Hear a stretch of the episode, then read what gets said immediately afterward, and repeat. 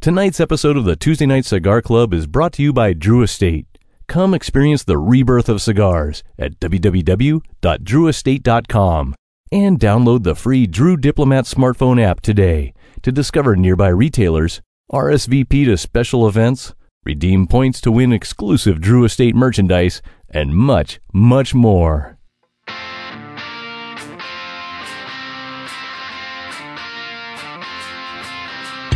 Yeah, this might be a big mistake, but I'm having too much fun to wait. Flag her down when she comes back by. That one's yours and this one's mine. Bring another round. Bring another round. Bring another round. Bring another round.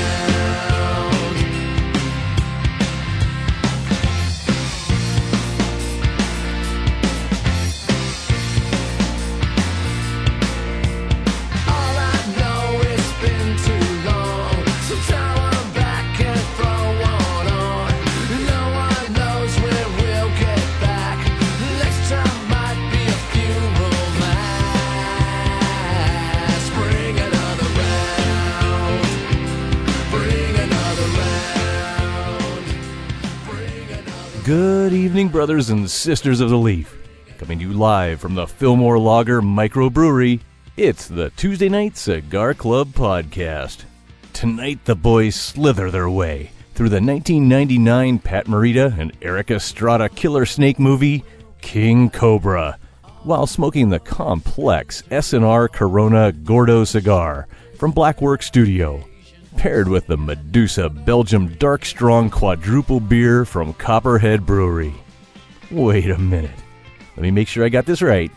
Mr. Miyagi, plus Officer Poncherello, plus a super strong quadruple beer. I think my trouser snake just woke up from its winter hibernation. So sit back, folks, light 'em up, and enjoy the show.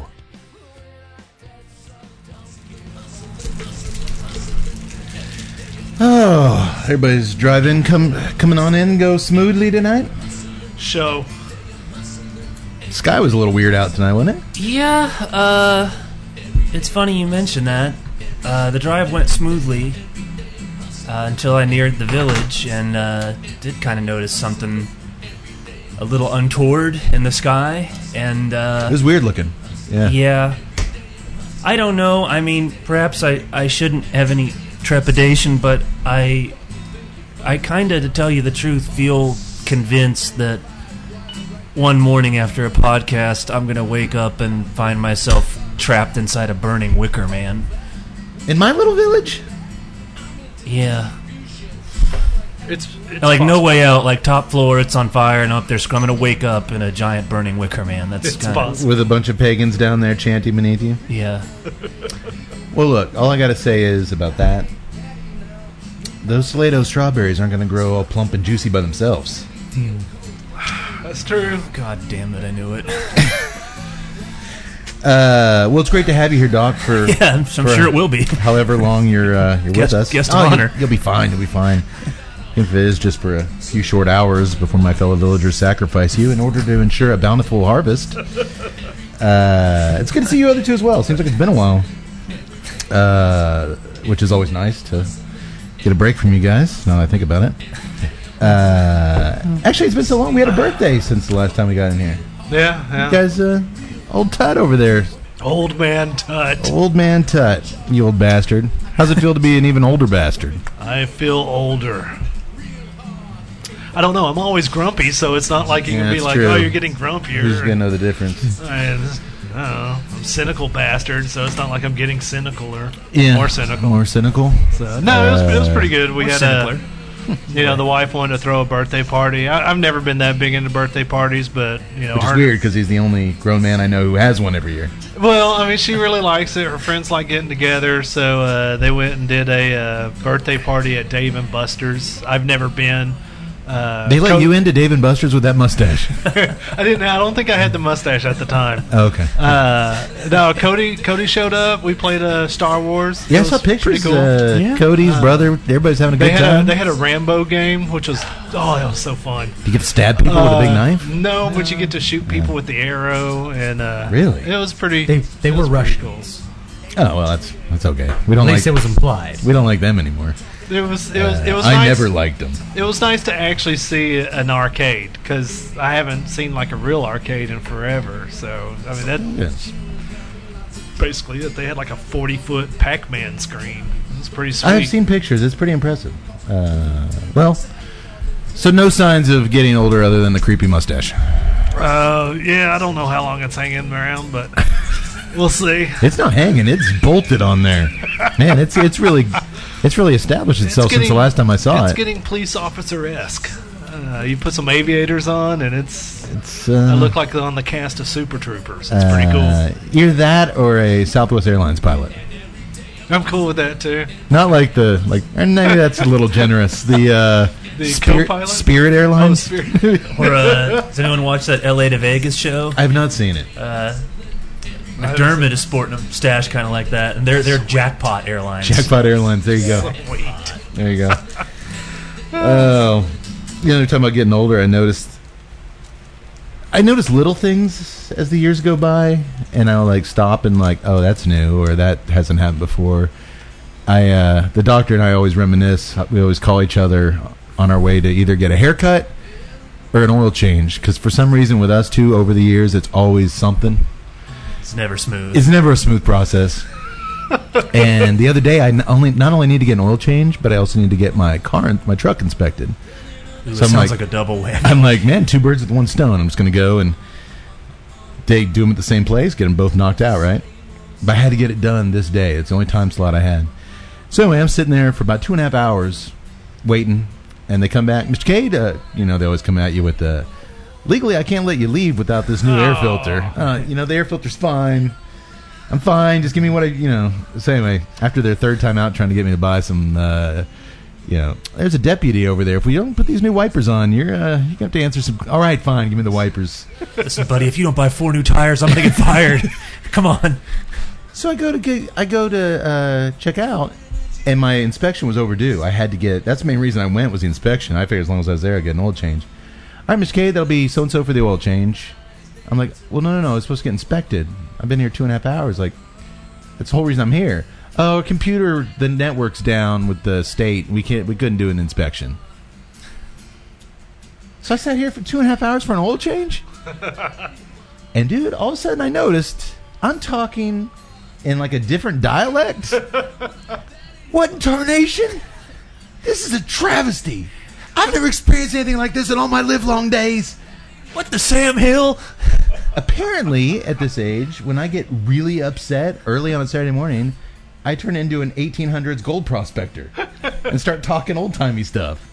Dad gummit! That right there is authentic frontiersman. Grits and hominy. I came here for inspection. It was crazy, and I could hear myself like outside of my body, like, dude, what? What's happening to you, man? Jumping Jehoshaphat. That's the that's the funny thing when you can actually hear yourself say it. Man, you sound like Kevin Hart right now. Oh, I got out in my truck. I'm like, you just, you, you just totally said tarnation, and you said you had never experienced anything like this in all your livelong days.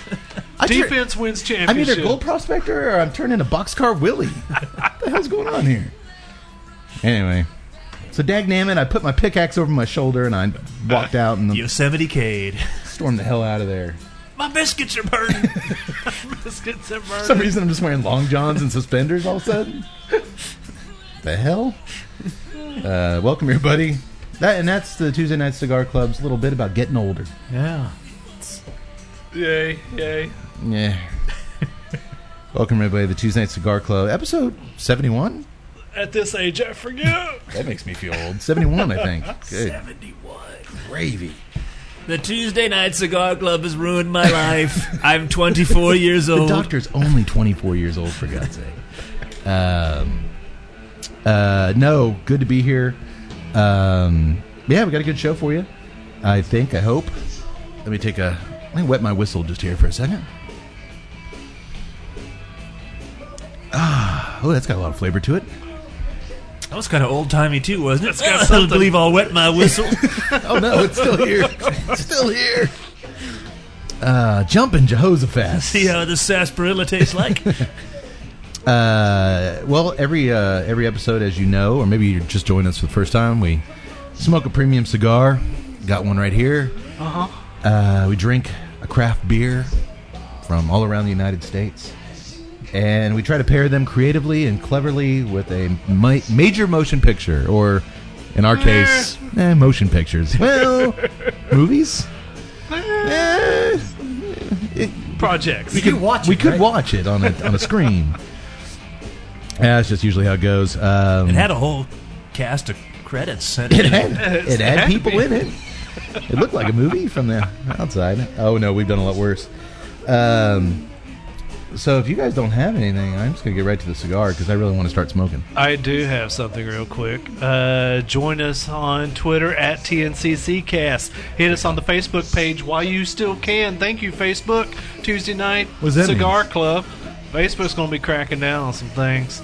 On us, Well, since Facebook's feeling the heat, as a result of all this government pressure, Zuckerberg gets rid of the Tuesday Night Cigar Club. I've seen, I've seen, Everyone is pleased with that arrangement. All right, you're good. You're good. Zuck. I, I've seen a couple of articles uh, that got me concerned a little bit about uh, how tobacco is going to be printed, uh, uh, presented on Facebook, including premium cigars. Well, you know what? Uh, Facebook's always been a tough nut to crack for us, anyway. As, as opposed to like Instagram and Twitter, it seems like our it's a little bit easier to reach folks on those. Um, y- yeah, no, uh, don't it's just a. I, I don't like third-party metrics because we don't own our we don't own our audience on those. Yeah, I mean, like I said, Facebook is getting in trouble with the law, so what they're going to do? Hey, don't pay attention to the information we just sold. Pay attention to the stuff we're doing to the cigar companies now. So we'll see how that turns out. But anyway, join us uh, Instagram. You got to see a lot of a lot of pictures for now since they're owned by these Facebook. hands. Yeah, we got another uh, M Bombay shout out with the uh, these Yeah, hands. it's like two thousand likes of these hands, baby. Uh, So that's uh, that's Willie's pretty super cool. superimposed in those hands. Uh, so his uh, on Instagram at TN, uh, TNCC underscore podcast. Mm-hmm. Uh, join us on YouTube, obviously. Uh, go to the website. Uh, click on Famous Smoke Shop if you're doing uh, got some cigars that you want to buy. Uh, I try to do that every time I'm buying some stuff. I don't Gotta know do if it. that inflates our numbers or not, but I'm still going to do it. Uh, and then uh, you know, join us on YouTube. there you go. Just Oh, talk- and uh, click on Amazon as well. If you're going to buy some toilet paper from Amazon, go to the Tuesday Night Cigar Club, find the little Amazon deal, click on How it. about if and you're going to buy like a TV? That would be a little better for us. Toilet paper. If you're going to buy some cheap ass shit, uh, be sure and do it through our link. where You we- can go for the big haul, or you can go from the death by mini cup. When I've got to take a beer and cigar shit, I use Charmin, the only toilet paper sponsored by the Tuesday Night Cigar Club. Hey, they haven't. That check hasn't come in yeah, yet. yeah, well, You, you brand hold X. Up, you hold off on that. You don't get a free ride, Charmin. Oh crap! I mentioned their name. That's okay. We can just wipe this segment off Hey, in post. just flush it away. Eh. Send it straight to Browntown. Uh, too far. out. Uh, Browntown's actually where my little prospector character lives. Apparently so. right over that valley in Browntown. That's that's all I had, man. Um, Okay, well, no, those are good, important things. Um, I got nothing. I And got. I'm gonna I'm gonna try to not cuss the entire show. What's that? I don't know. Yeah. Well, I won't be joining you. on I will that. not be making a similar promise. I am I am timing myself right now. Uh, well, Hey, di- while you're out there, you may as well uh, take a look at my uh, review of uh, my trip to Arizona and spring Ooh, training. Yeah, that was a good one. Speaking man. of the website, I like that. um, the doctor continues to contribute um, reviews of new releases. Here, Tut. It's gonna take you ten years to get that little thing. Uh, and we got all our lighter situation squared away. I'll redirect. Oh, look at this thing! Look at this guy. He's pulling out all sorts of goods. He gave Tut a little wiener lighter, and he pulled out a No, big I, old. I uh, grabbed the little wiener lighter. oh, did you? Okay. Gravitate towards the small wieners, huh? Redirecting you to the cigars. Is a traditional cut here? Uh, yes, uh, it is a pigtail. You can try to twist it and pop off and see if see if there's enough airflow. Mine, mine did fine. Did yours do Yeah. okay? If not, you just do a r- a, real small slice, and uh, you'll be just fine. No, uh, go to the website. The Doctor is not only reviewing a lot of new theatrical releases, which I'm happy to see those things getting a lot of traffic. Um, hell, your Death Wish review led us to do the an older Death Wish on Yeah. la- on our last episode. So uh, you inspire us, Doc. Well, thank you very much. Um, and then he just put up a great article about uh, he and his father traveled out to Arizona for spring training baseball. And uh, man, I'm not even a big baseball guy anymore, but it made me want to go to a I am ball a game. big I am a big baseball guy, and I'm like, damn it, I now well, crap, that was hey, what? what'd you make it like? Uh, well, damn, it's not cussing.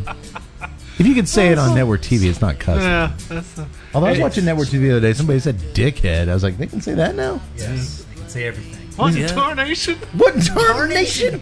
You just can't drop an f bomb on. If you watch uh, American Dad, they're saying shit on there all the time. I don't like it. No, it made me want to. It made me want to go out to Arizona and catch spring training. It did. It Just was the a way really you cool- described the, the air. Cool I deal. wanted to breathe that air. I wanted to sleep Stop in a ho- in it. sleep in a Stop in hotel with room with your cigars. father. I wanted to do all- do all sorts of crazy things. All right, you guys ready to start the show? Let's turn these microphones on. uh, no, it did make me want to eat hot dogs really bad. What was the old Nolan Ryan commercial they used to play at the ballpark? Oh, that's a tremendous wiener. It was a wiener like this big. Oh, have you heard? The, here's the new thing now. A normal size. Okay, they call it the dilly dog.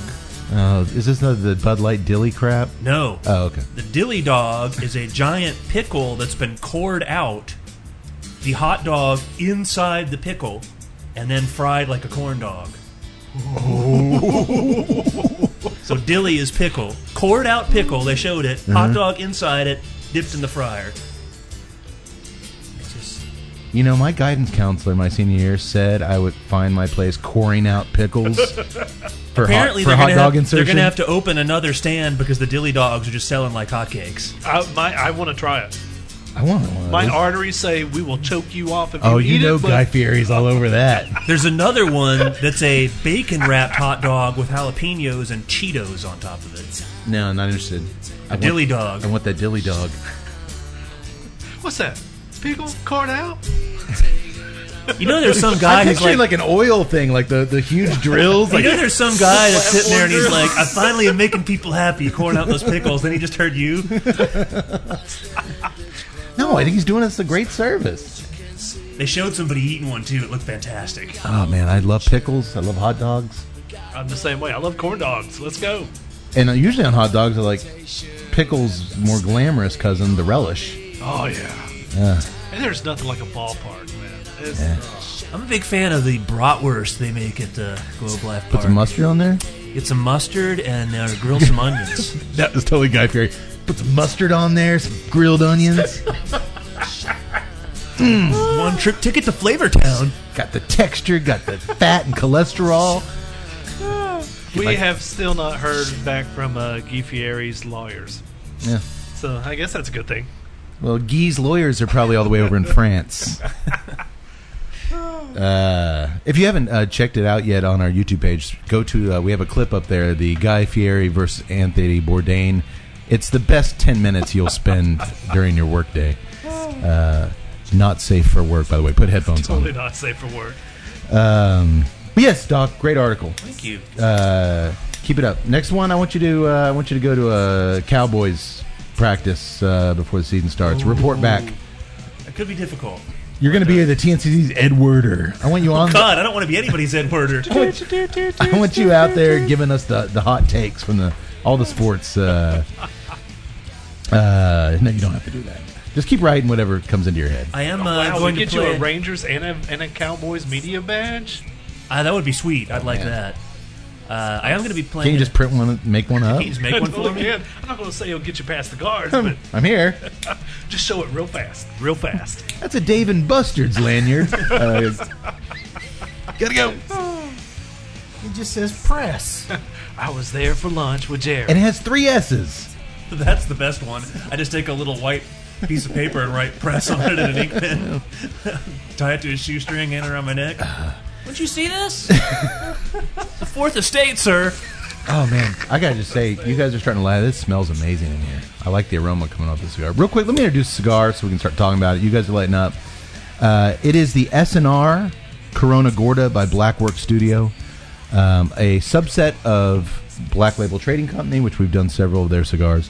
Um, SNR stands for Serpent and the Rainbow. Serpent and the It Rainbow. was inspired by uh, that Wes Craven film, Okay. which naturally it's Tuesday Night Cigar Club. We're not going to do that film. uh, I'll tell you why here in a minute.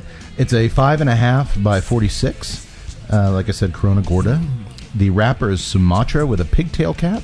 Although I think it's a sna- serpent. It looks, you know, why not say a serpent cap or a serpentine cap or a, It's coiled up like a a, coiled like a snake.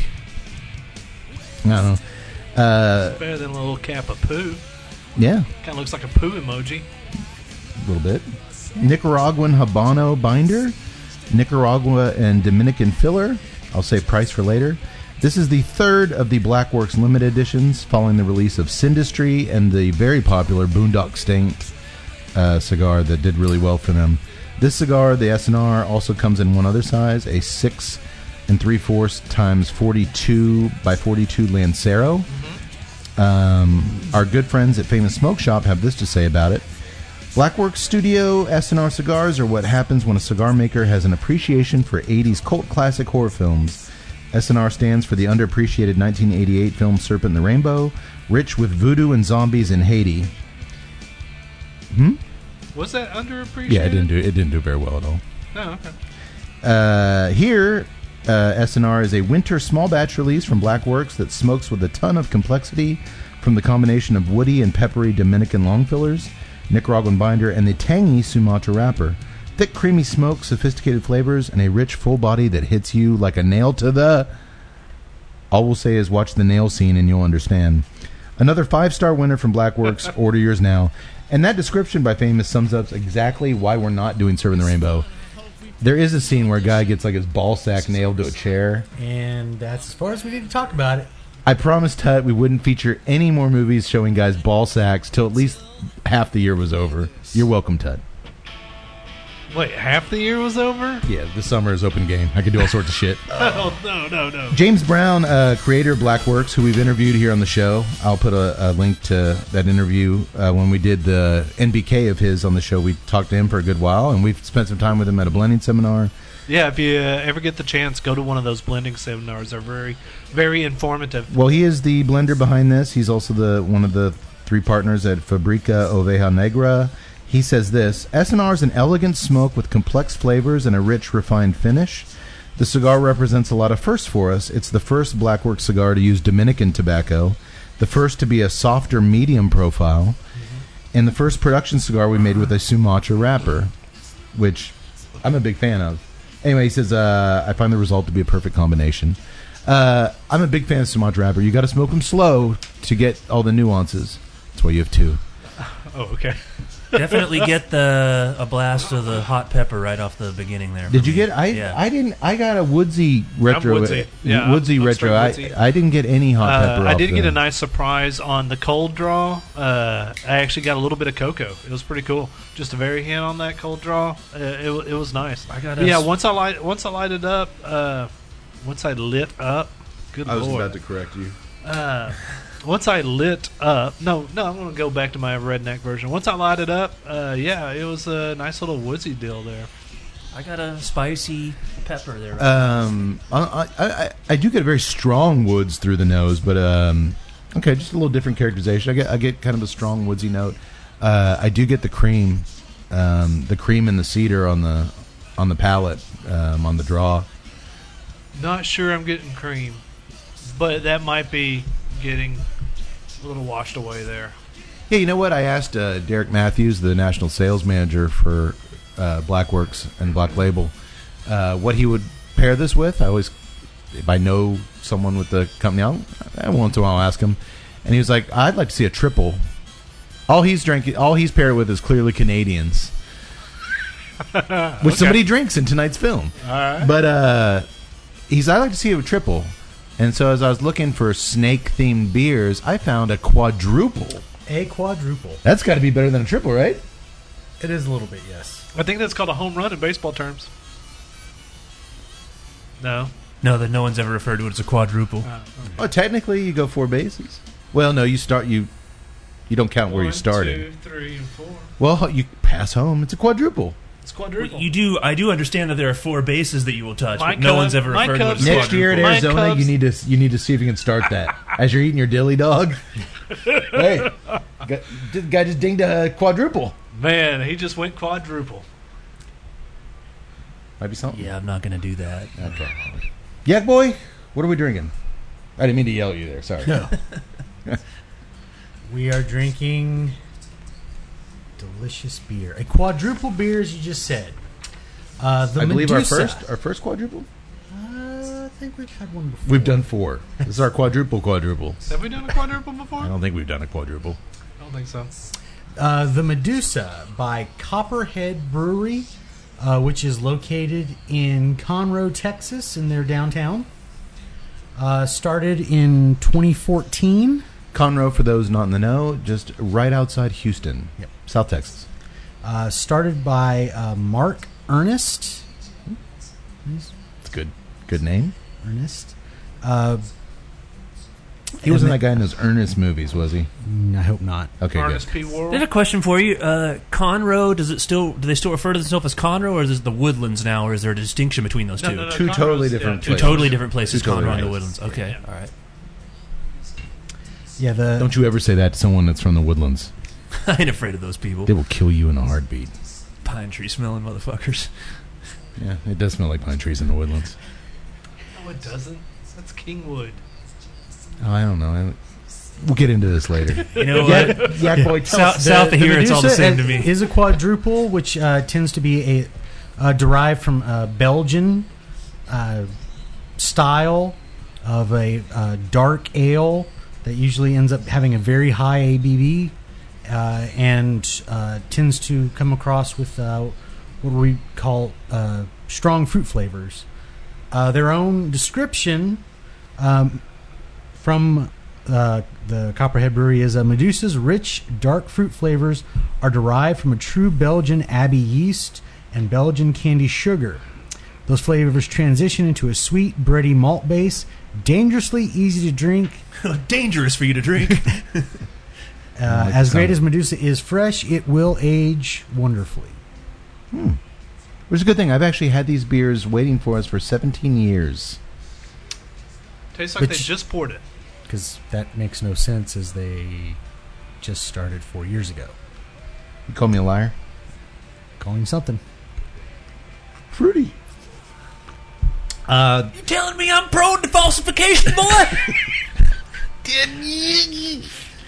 Um, It is, um, as I said, the, the quadruples tend to be higher ABV. This is 10.5. My God, man. 10.5. So uh, drink slowly, savor it. you're not the boss of me. Uh, but the good thing Picked the about wrong it is night to there's- have an it's, early morning meeting. uh, it is very, uh, it's not bitter, 25 IBUs. Yeah, so, no, I mean, there's it nothing. makes easy to drink. But you know I what? mean, It is not overly sweet. No, it's No, not. Uh, No. It, like I said, it's going to, you can kind of get some some of those fruit flavors I'm It getting. is. That. I'm getting some raspberry. Yeah, but I mean, and it's not that they're trying to like make it to where it's, it's not like an IPA where they're just like you know trying to punch you in the face. No, I mean it, it, it definitely is is a heavy. Yes, I mean when I think of triples, I don't think heaviness. Um, I it's a it's kind of a, got a heavy body to it, but I'm getting just a really kind of not too sweet fruitiness. Um, Yeah, I'm not really picking up on any sweetness to it, except for like on the aftertaste. Yeah, I get like a the little bit lips, of it there, a Lips little- got that yeah. little molasses kind of kind of taste to it. um, it's interesting. it is. Um, it doesn't have a lot of mouthfeel or linger to me. Like the minute I sip it, it's gone, Yeah, yeah. which is great for for pairing with a cigar. My mouth is going numb. that's why that's why they say it's pretty easy to drink. Uh, I mean, it's just once once it's over the tongue, it's done. It's enough about your birthday party. Uh, You're going to keep getting that thrown back at as you. long all as he night. has that mustache, he's gonna get some some things thrown his way. Um, Oh, the jealousy. but no, what I think what I was what I was thinking was, you know, with the with this is Blackwork's kind of first foray. Like he's into the kind of softer, medium profile.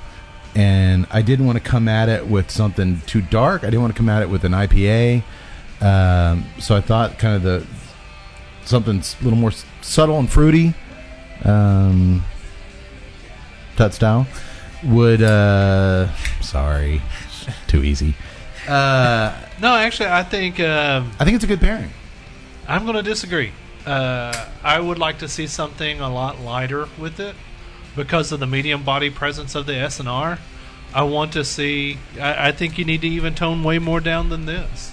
I think the the sugary aftercoat on the lips. You want a is- pilsner? Yeah, yeah. I think a pilsner at best, a blonde. Uh, yeah, uh, I want to get I want to get real summertime with this.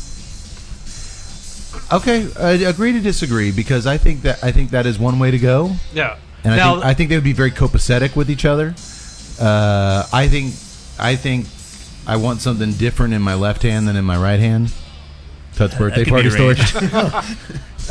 I'm also seeing a little bit of coffee with this. Uh, oh, this would be a wonder. ju- I mean, I'm an inch in. Tut's birthday party story. Subtle and fruity did go in my show notes. I'm only an, an inch in this thing. I think that so far it would be wonderful with coffee. Um, which I'll admit, most of the time when I can smoke in the morning, I go to a Sumatra, even over a Connecticut leaf. Really? I, I just I love the Sumatra leaf. It's- Yeah. It's one of my favorites. I mean, uh, Cody and I, when we first started smoking a lot of cigars, you know, they can't all be top dollar stuff. Our go-to bundle cigar was the Oliva Flor de Oliva, which is a Sumatra Right. wrapper. Right. And um, yeah, it, it's not that it's popular, but I mean it's not. It's kind of down a, a few pegs, and it is it is. I I agree. I believe it was Derek or s- uh, I heard someone say, you know, you you and this is for you, Tut. You know, with with the Sumatra, you do have to kind of temper it with a slower smoke. You're going to miss some of the blender's intent if you just blaze through this thing. I don't I don't follow conventional thinking. Obviously. Sorry, no, I, ca- I just can't. I know. I'm looking at you guys, and all I see is the mustache. I can't get It's past the it. power of the mustache. The thing is, is that I'm I'm really thinking about getting rid of it this weekend. Uh, we're going to a party on Saturday, and I, I promised Chuck my, E. Cheese. I promised my wife that I would keep it until Saturday, uh, and then I'm They won't let you in the ball pit with that. kind. and then I, and then I'm like, I really want to shave it, but I can't. I look at it in the mirror, and it's like going, you Is don't it- want to be there. Is it done? oh no! Like right now, are you just trimming it to go in your mouth, or is it going to get fuller? Like, it's going out- to get fuller. outward. See a little, a little, a little more girth to that thing. And I gotta say it, dude. It, it, it could be getting Atkins-esque with a little more girth. Oh, Atkins never crossed my mind looking at that thing. No, it, need, it needs some more. It needs some more. Real full, a lot of sap, Love that. a lot of sap. Love that. Looks good. I, I, I don't know where it's going to go from here. I'm sorry. Look, Ted, I am your friend, and I'm not going to let you dictate how I wear my facial hair. and I'm going to support you. In wh- this goes against what you just attacked me with. I'm going to support you in whatever you do. Don't you feel like a Thank dick you. now for saying that to me? No, there's a reason why I said that. Have I ever tried to dictate your facial hair or anything about you? You tell me why not. You told me to wear this shirt tonight. no, you I, didn't. I do give you guys some text on what to wear, but No, no, no.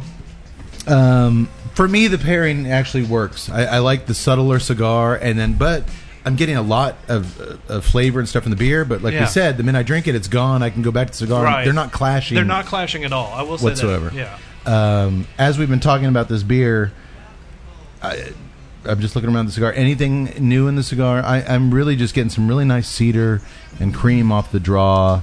Uh, the aroma is just—I can't say enough. I've got a The- little- I've the got a smell in little the bit room of is Dom. really good. A little bit of Doc's pepper. I've got a hint of cinnamon on the retro hell, which is just it's a cedar cinnamon retro hell so far, like in the middle, and I like I it. might have a little cinnamon there. Yeah, good call. Uh, appearance wise, uh, first of all, it's burning perfectly. Uh, perfect burn line.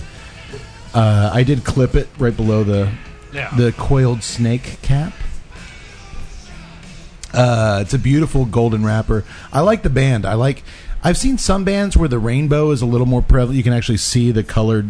Yeah, wasn't Uh, that like uh the first special release? or Yeah, I don't know. something like that? Uh, right now, you just really have a snakehead with SNR and a little glimpse of the rainbow in the corner. yeah, Um, but presentation wise, it's it's a damn good looking cigar. Um, I like Black Label stuff. I, I like we did Last Rites on the show, which we we enjoyed. I, I- we all we all still smoke the MBK. I am still Mm, Yes. an MBK fan. That's why I I just kind of chuckle when I, you know, there's a lot of truth to the whole when you see these top ten lists and you go back like five years ago and you know people aren't smoking what's on those lists. Well, Skip Skip Aroma Crafts is all you know. A couple of times a year, he'll post like, "Hey, everybody enjoying those seniorals Man, that you could- everybody made their top th- like nobody smokes what they made their their blogs top ten list." go to my Twitter feed and And you'll- I I'm always the you'll see- first you'll one to see say an MBK on there that I posted yesterday. we still smoke NBKs. we still smoke, I'd say, over seventy five percent of the stuff. Other than that first year, we were kind of all over the place. Our first year, Yeah. Once we got settled and kind of got in a groove, I still smoke a majority of the things we liked Yeah. on the show.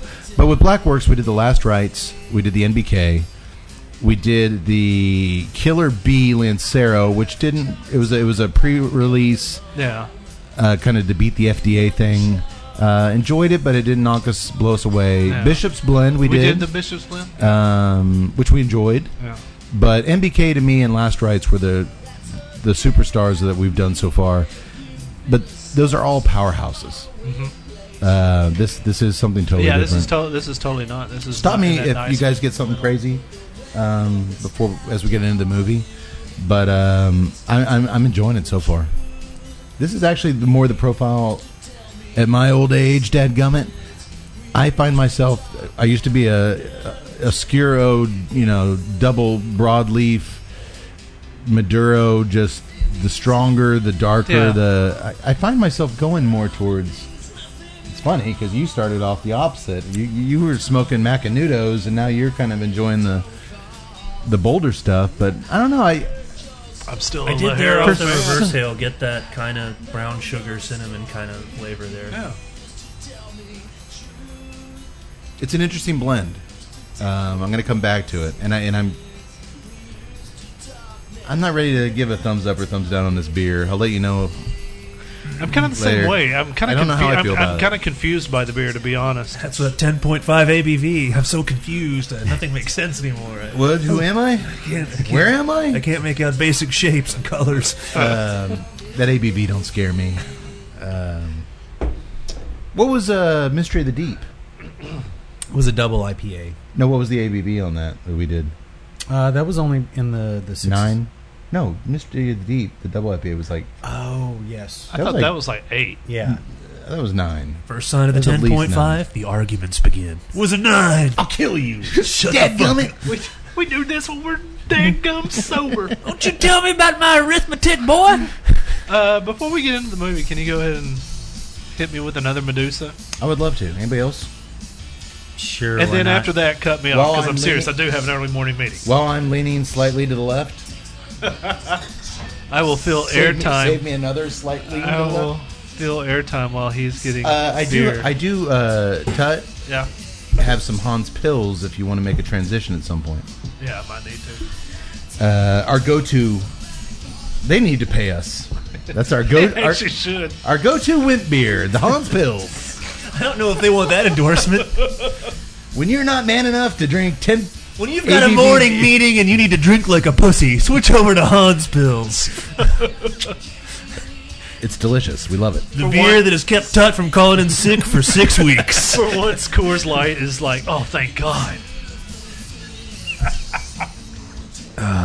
It's good stuff. I love the Hans pills. I do too. I mean, I'm a real man, so I don't drink it, but you know, whatever. You know, like for breakfast and such. No, I'm just kidding. It's awesome.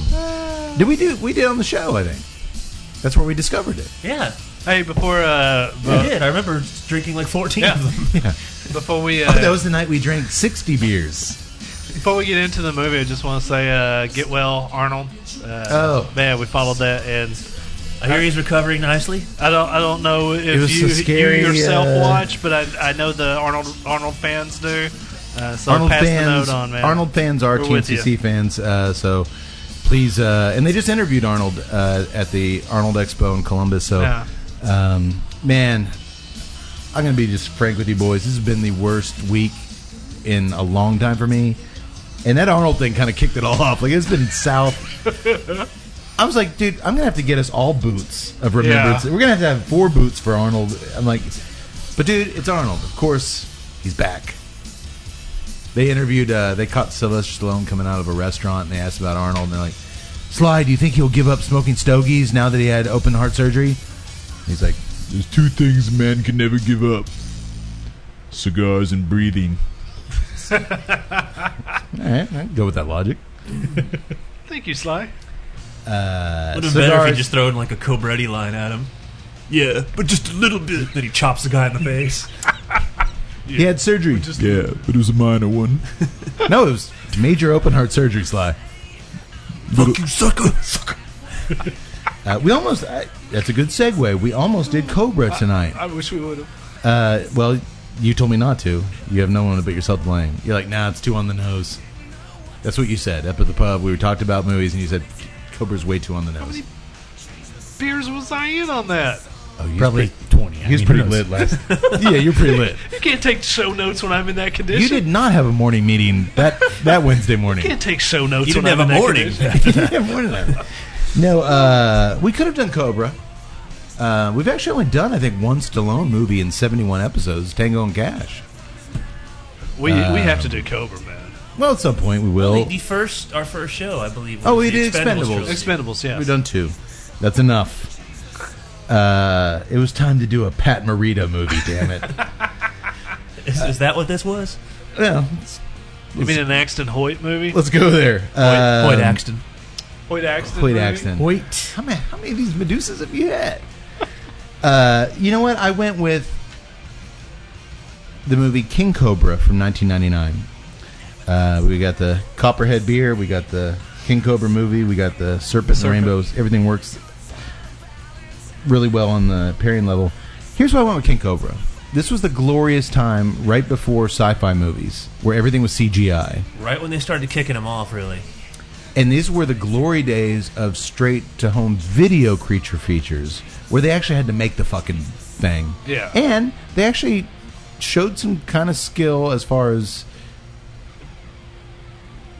making movies. As far as they had, they for the most part hired real actors and they actually kind of put some thought into the camera and they it wasn't all CGI. Nowadays every single creature feature is 100% digital. The effects, even the explosions, are 100% computer generated. Sci fi movies are, you know, every Lake Placid versus pterodactyl Think- versus python versus Thanks, Boa. Thanks, Python. Thanks, Boa versus Python.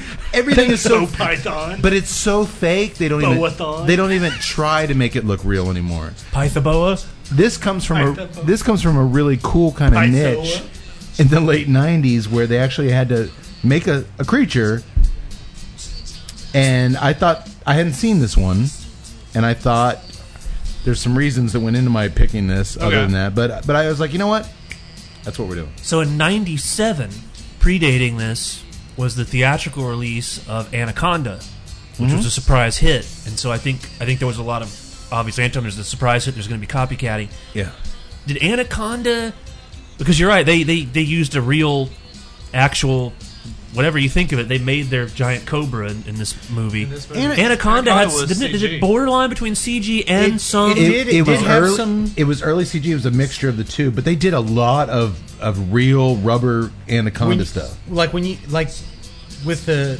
snake interacting with the people, you could tell in in a lot of those scenes from Anaconda. Yeah, it was a real Yes, Uh, Ice Cube was wrapped up by a real thing getting pulled in the water there. right. And then like you could see like a lot of the times within Anaconda, like when the snake's in the water, yo. when the snake's in the water, you can What's he just doing totally out tell there? it's CGI. Guy Ferrari was out there. That's what it sounded like.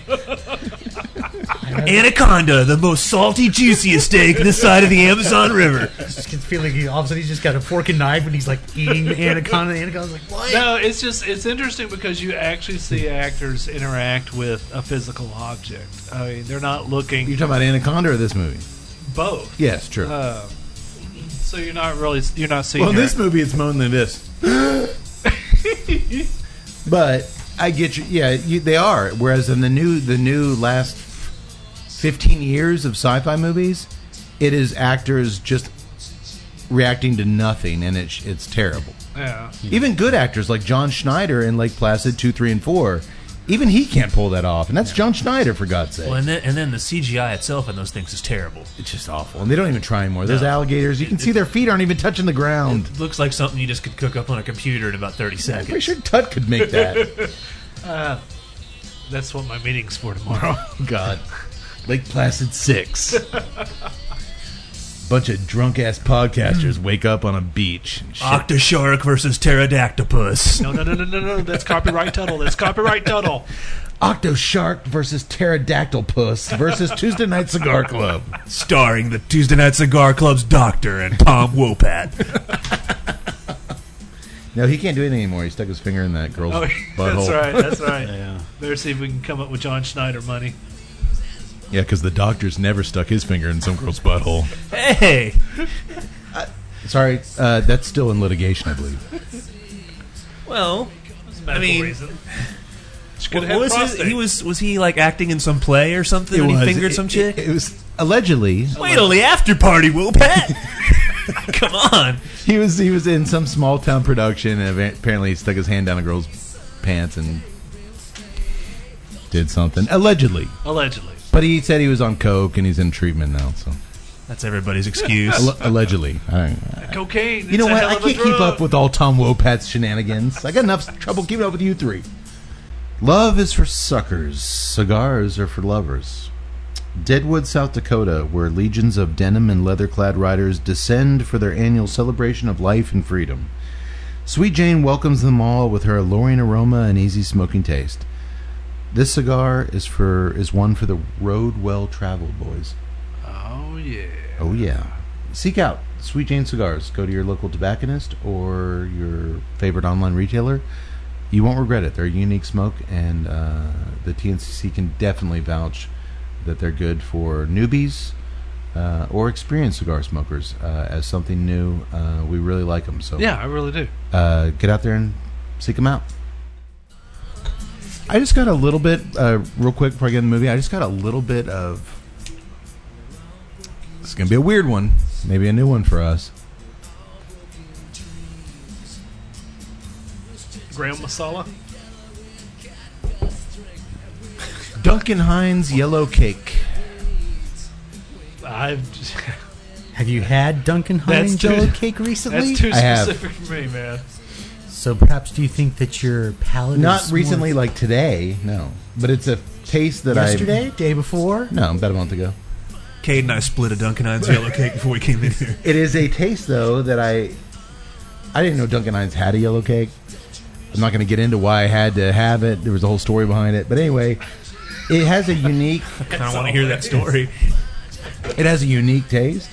I'm getting a little bit of kind of a uh, a, a baked uh, a baked Pastry? uh, what, do- what do they call a pancake like a Sheet cake? sheet cake a little bit of sheet cake. I just think that's a bunch of sheep. You think I'm full of sheet? Don't you? I do. Full of sheet cake. Uh, I'm still getting the woodsy, the cedar. I'm still getting. I, I am picking up now that you guys said that a little bit of cinnamon on the on the retro. Man, it's getting- tasty. It's Yeah. really tasty. I'm still getting s- creamy, but I'm getting that cinnamon. You're getting my cream. I am. But now I just really want sheet cake. You shut up, dog. Yeah, about the midway point is where that cinnamon kind of kicks in on that retro hill.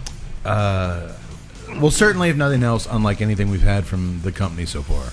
Yeah, yeah, Uh, absolutely. Um, we'll come back to it. Let me get into this movie. King Cobra, 1999, written and directed by Scott and David Hill- Hillenbrand. They also directed Doc. I think you might have seen these, the Dorm Days movies for National Lampoons. Also uh, featured one Courtney Gaines in one of those. Oh, did they? apparently they got it quite. Yes, I have seen. They've worked with games before. Or, yes, it's spelled D A Z E, I believe. Yeah, I thought it was D A Y Z, but it is D A Z E. Yeah, I believe I've seen both of them. And then Tut, they also directed a movie which sounds right up your alley, uh, Transylvania. Oh yes, which, which one? Two or three? The original? Just the one. Yeah. Oh, nice. Never seen it, have you? No. I don't. It's a vampire movie. Yeah. Instead of Transylvania, it was Transylvania. Is it well, Oh, maybe like it's- Mania or Mania? maybe it's- Manny. I thought that's what you were I getting think at. it's Transylvania. Transylvania. That's what I thought you were And- saying. Yeah, I thought Mania, the mustache. Again, that's all I see. It's hypnotizing. It's very Swanson-esque at this point. No, it's not as full as Swanson. What's your wife think of the mustache? I'll, I'll say this: it does look better than did a week ago Oh yeah, I mean once it starts on your filling Facebook. out, it I was mean, like it was like it's- kind of like s- spotty. Well, and it goes it goes through. You know, everybody goes through the filling in phase. the ugly baby phase Yeah. before they're cute babies. Yeah. Um, she's kind of where I'm at. She likes the look of it, but it's Uh-huh. not very practical. Yeah. That's probably the least, the most we need to say about that. um, well, we start things uh, up. or as Minnie Pearl would used to say, "Ain't nothing like going through a little bushel to get through a picnic."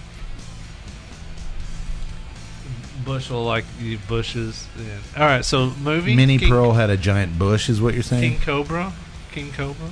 Hey, what's the freaking Travis Tritt tour? God, you nailed Minnie Pearl? she was the reason for the penicillin? Man, I'm just saying. When you hear her say, "You come back now," you hear. I'm getting my dadgum pickaxe and I'm in there. And I'm the asshole with the Wopat jokes. Jeez. hey, nobody's pointing a finger at you.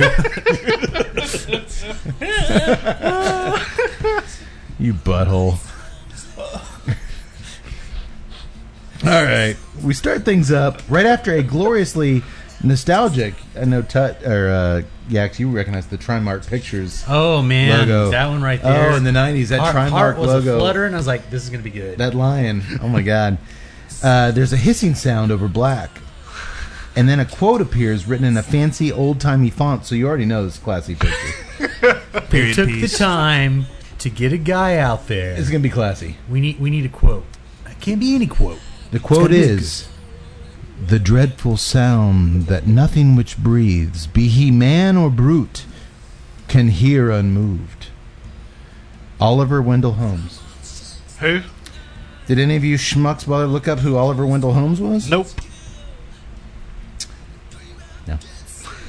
Well, Ollie, as I call him, served as an associate justice of the Supreme Court of the United States from 1902 to 1932 and was acting chief justice of the Supreme Court in 1930. He's a Supreme Court justice. But in relation to this movie, are they saying he was a He's snake? one of the most widely cited United States Supreme Court justices in history, particularly for his he's the one who came up with clear and present danger opinion for a unanimous court in the 1919 case of Schenck versus the United States, and he's one of the most influential American common law judges of all fucking time. I thought it was a Glenn Danzig quote. And that's just what I knew about him from the top of my head. You were I'm- totally just reading that. I wrote down my own thoughts. I may have contributed it to Wikipedia in those exact words. well, He's no third girl. No, he's no He's, third uh, good marshal. It is a weird quote to quote a Supreme Court justice on a snake movie. I don't know where they. Well, I guess he has got a learned hand. Oh wait, that's a different judge. I'm sorry. That's Judge Tom Wopat. His hand was learning all sorts of stuff. Allegedly. like a blind man at an orgy. I was going to have to feel my way around. After the quote, we cut to a laboratory where some scientists are conducting experiments to get ready for this. Increase the serotonin levels in order to boost aggression levels in animals without causing harmful side effects.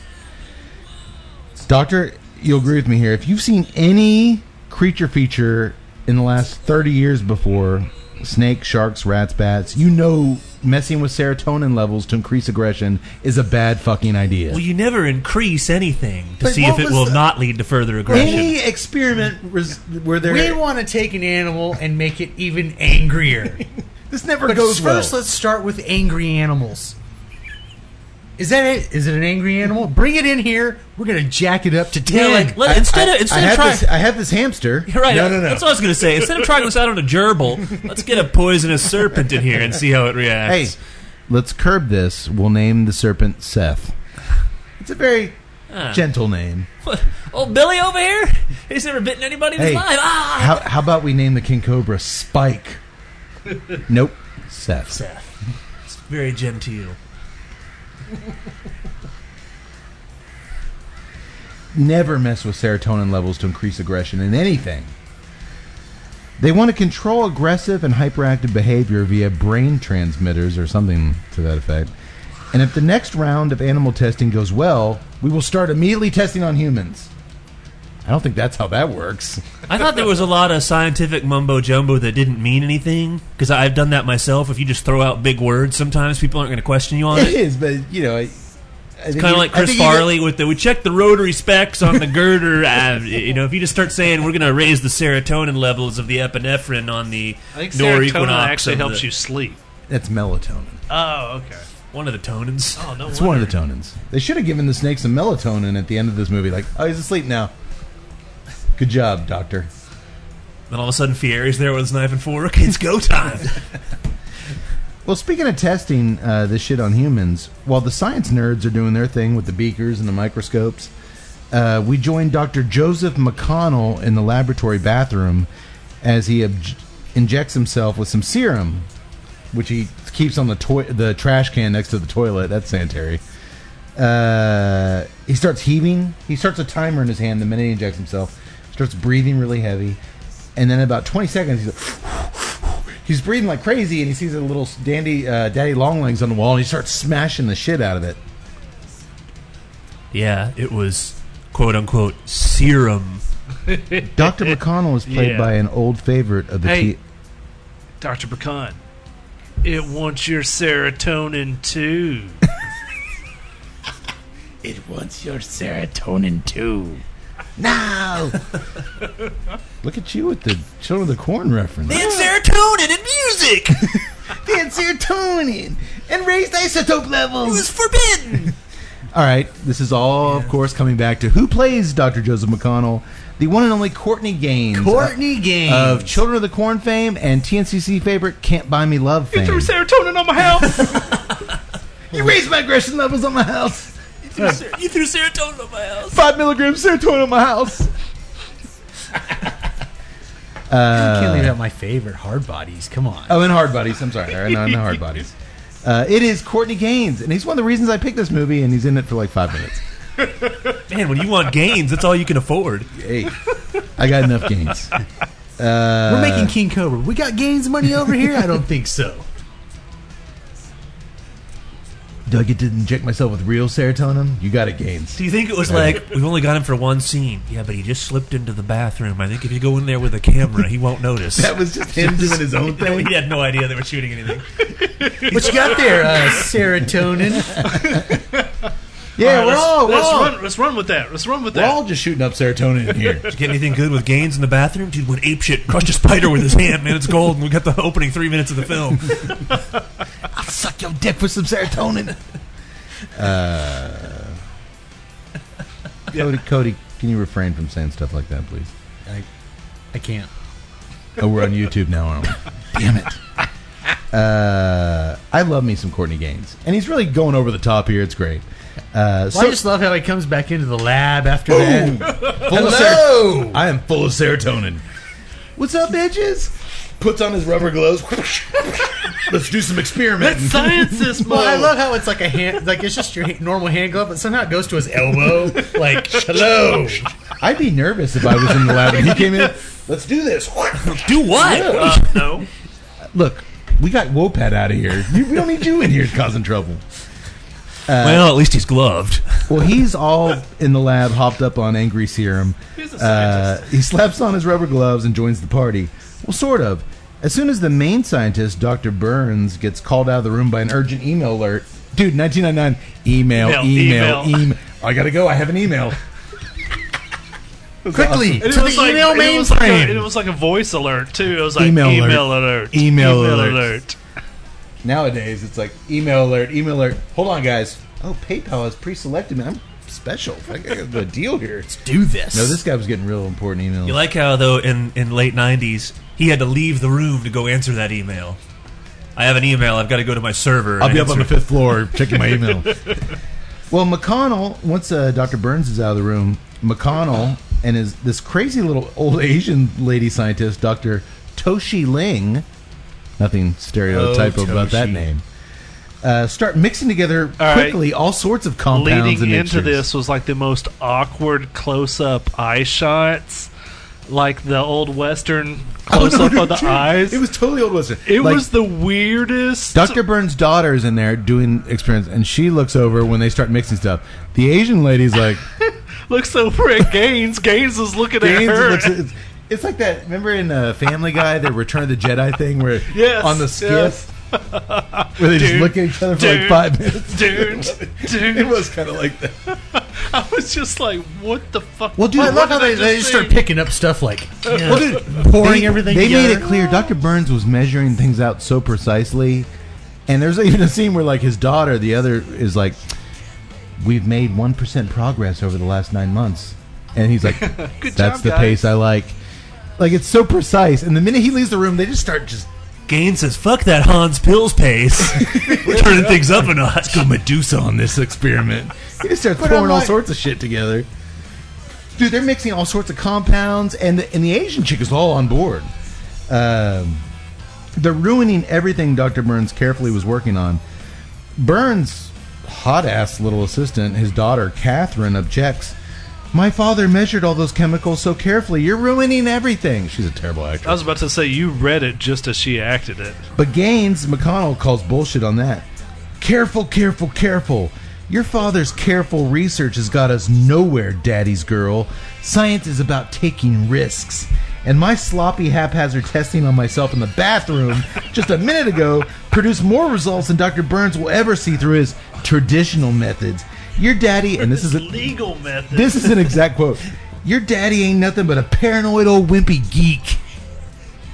That's scientist fighting words. and as he's laying into Catherine, the old Asian lady's mixing and compounding the shit away uh, with her Erlenmeyer flasks over the centrifuge.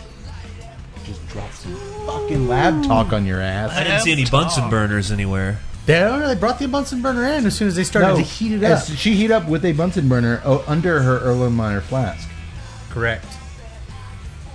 not an Erlenspiel flask. man this That is something entirely That different. is something it's not completely not different. part of Not- it. if you want to know more about This that, go to podcast got- Tom Wopat's website. this podcast got way too legit for me I'll tell you what an Erlenmeyer flask is later, okay and I'll send you a picture of an Erlenspiel flask. Is that is tomorrow. Uh, that the triangle flask? no? Okay. It's, it's the round. oh, the round one. Well, Doctor Toshi Ling is all on board with McConnell's craziness, which she shouldn't be. I'm a cylinder guy myself. Well, when you start to see your your concoctions begin to boil and do strange things, Oh no, it doesn't even have that. She's all on board with it, and and the daughter's like, "What are you guys doing? You're crazy." He changed the key code, uh, Doctor McConnell, to where she can't even escape the room. He's like, "We're doing this." This traitor's plan goes horribly wrong because once the Asian doctor pours a little too much of some chemical into the beaker, it immediately bubbles over, and the reaction is so violent. It blows the shit out of this whole laboratory. What I love, Dr. Mark, We're Burns not, we're not is trying wa- to increase serotonin levels. We even made a new plastic explosive. Dr. Burns has returned from his important email. He's about to open the door. He gets blown like 20 feet. It's actually back. a really good explosion I scene. watched that three times. It doesn't look like a dummy. It looks like Yeah. a stuntman was pulled back. It's a good It's a effect. good shot. It's a really good shot. I agree.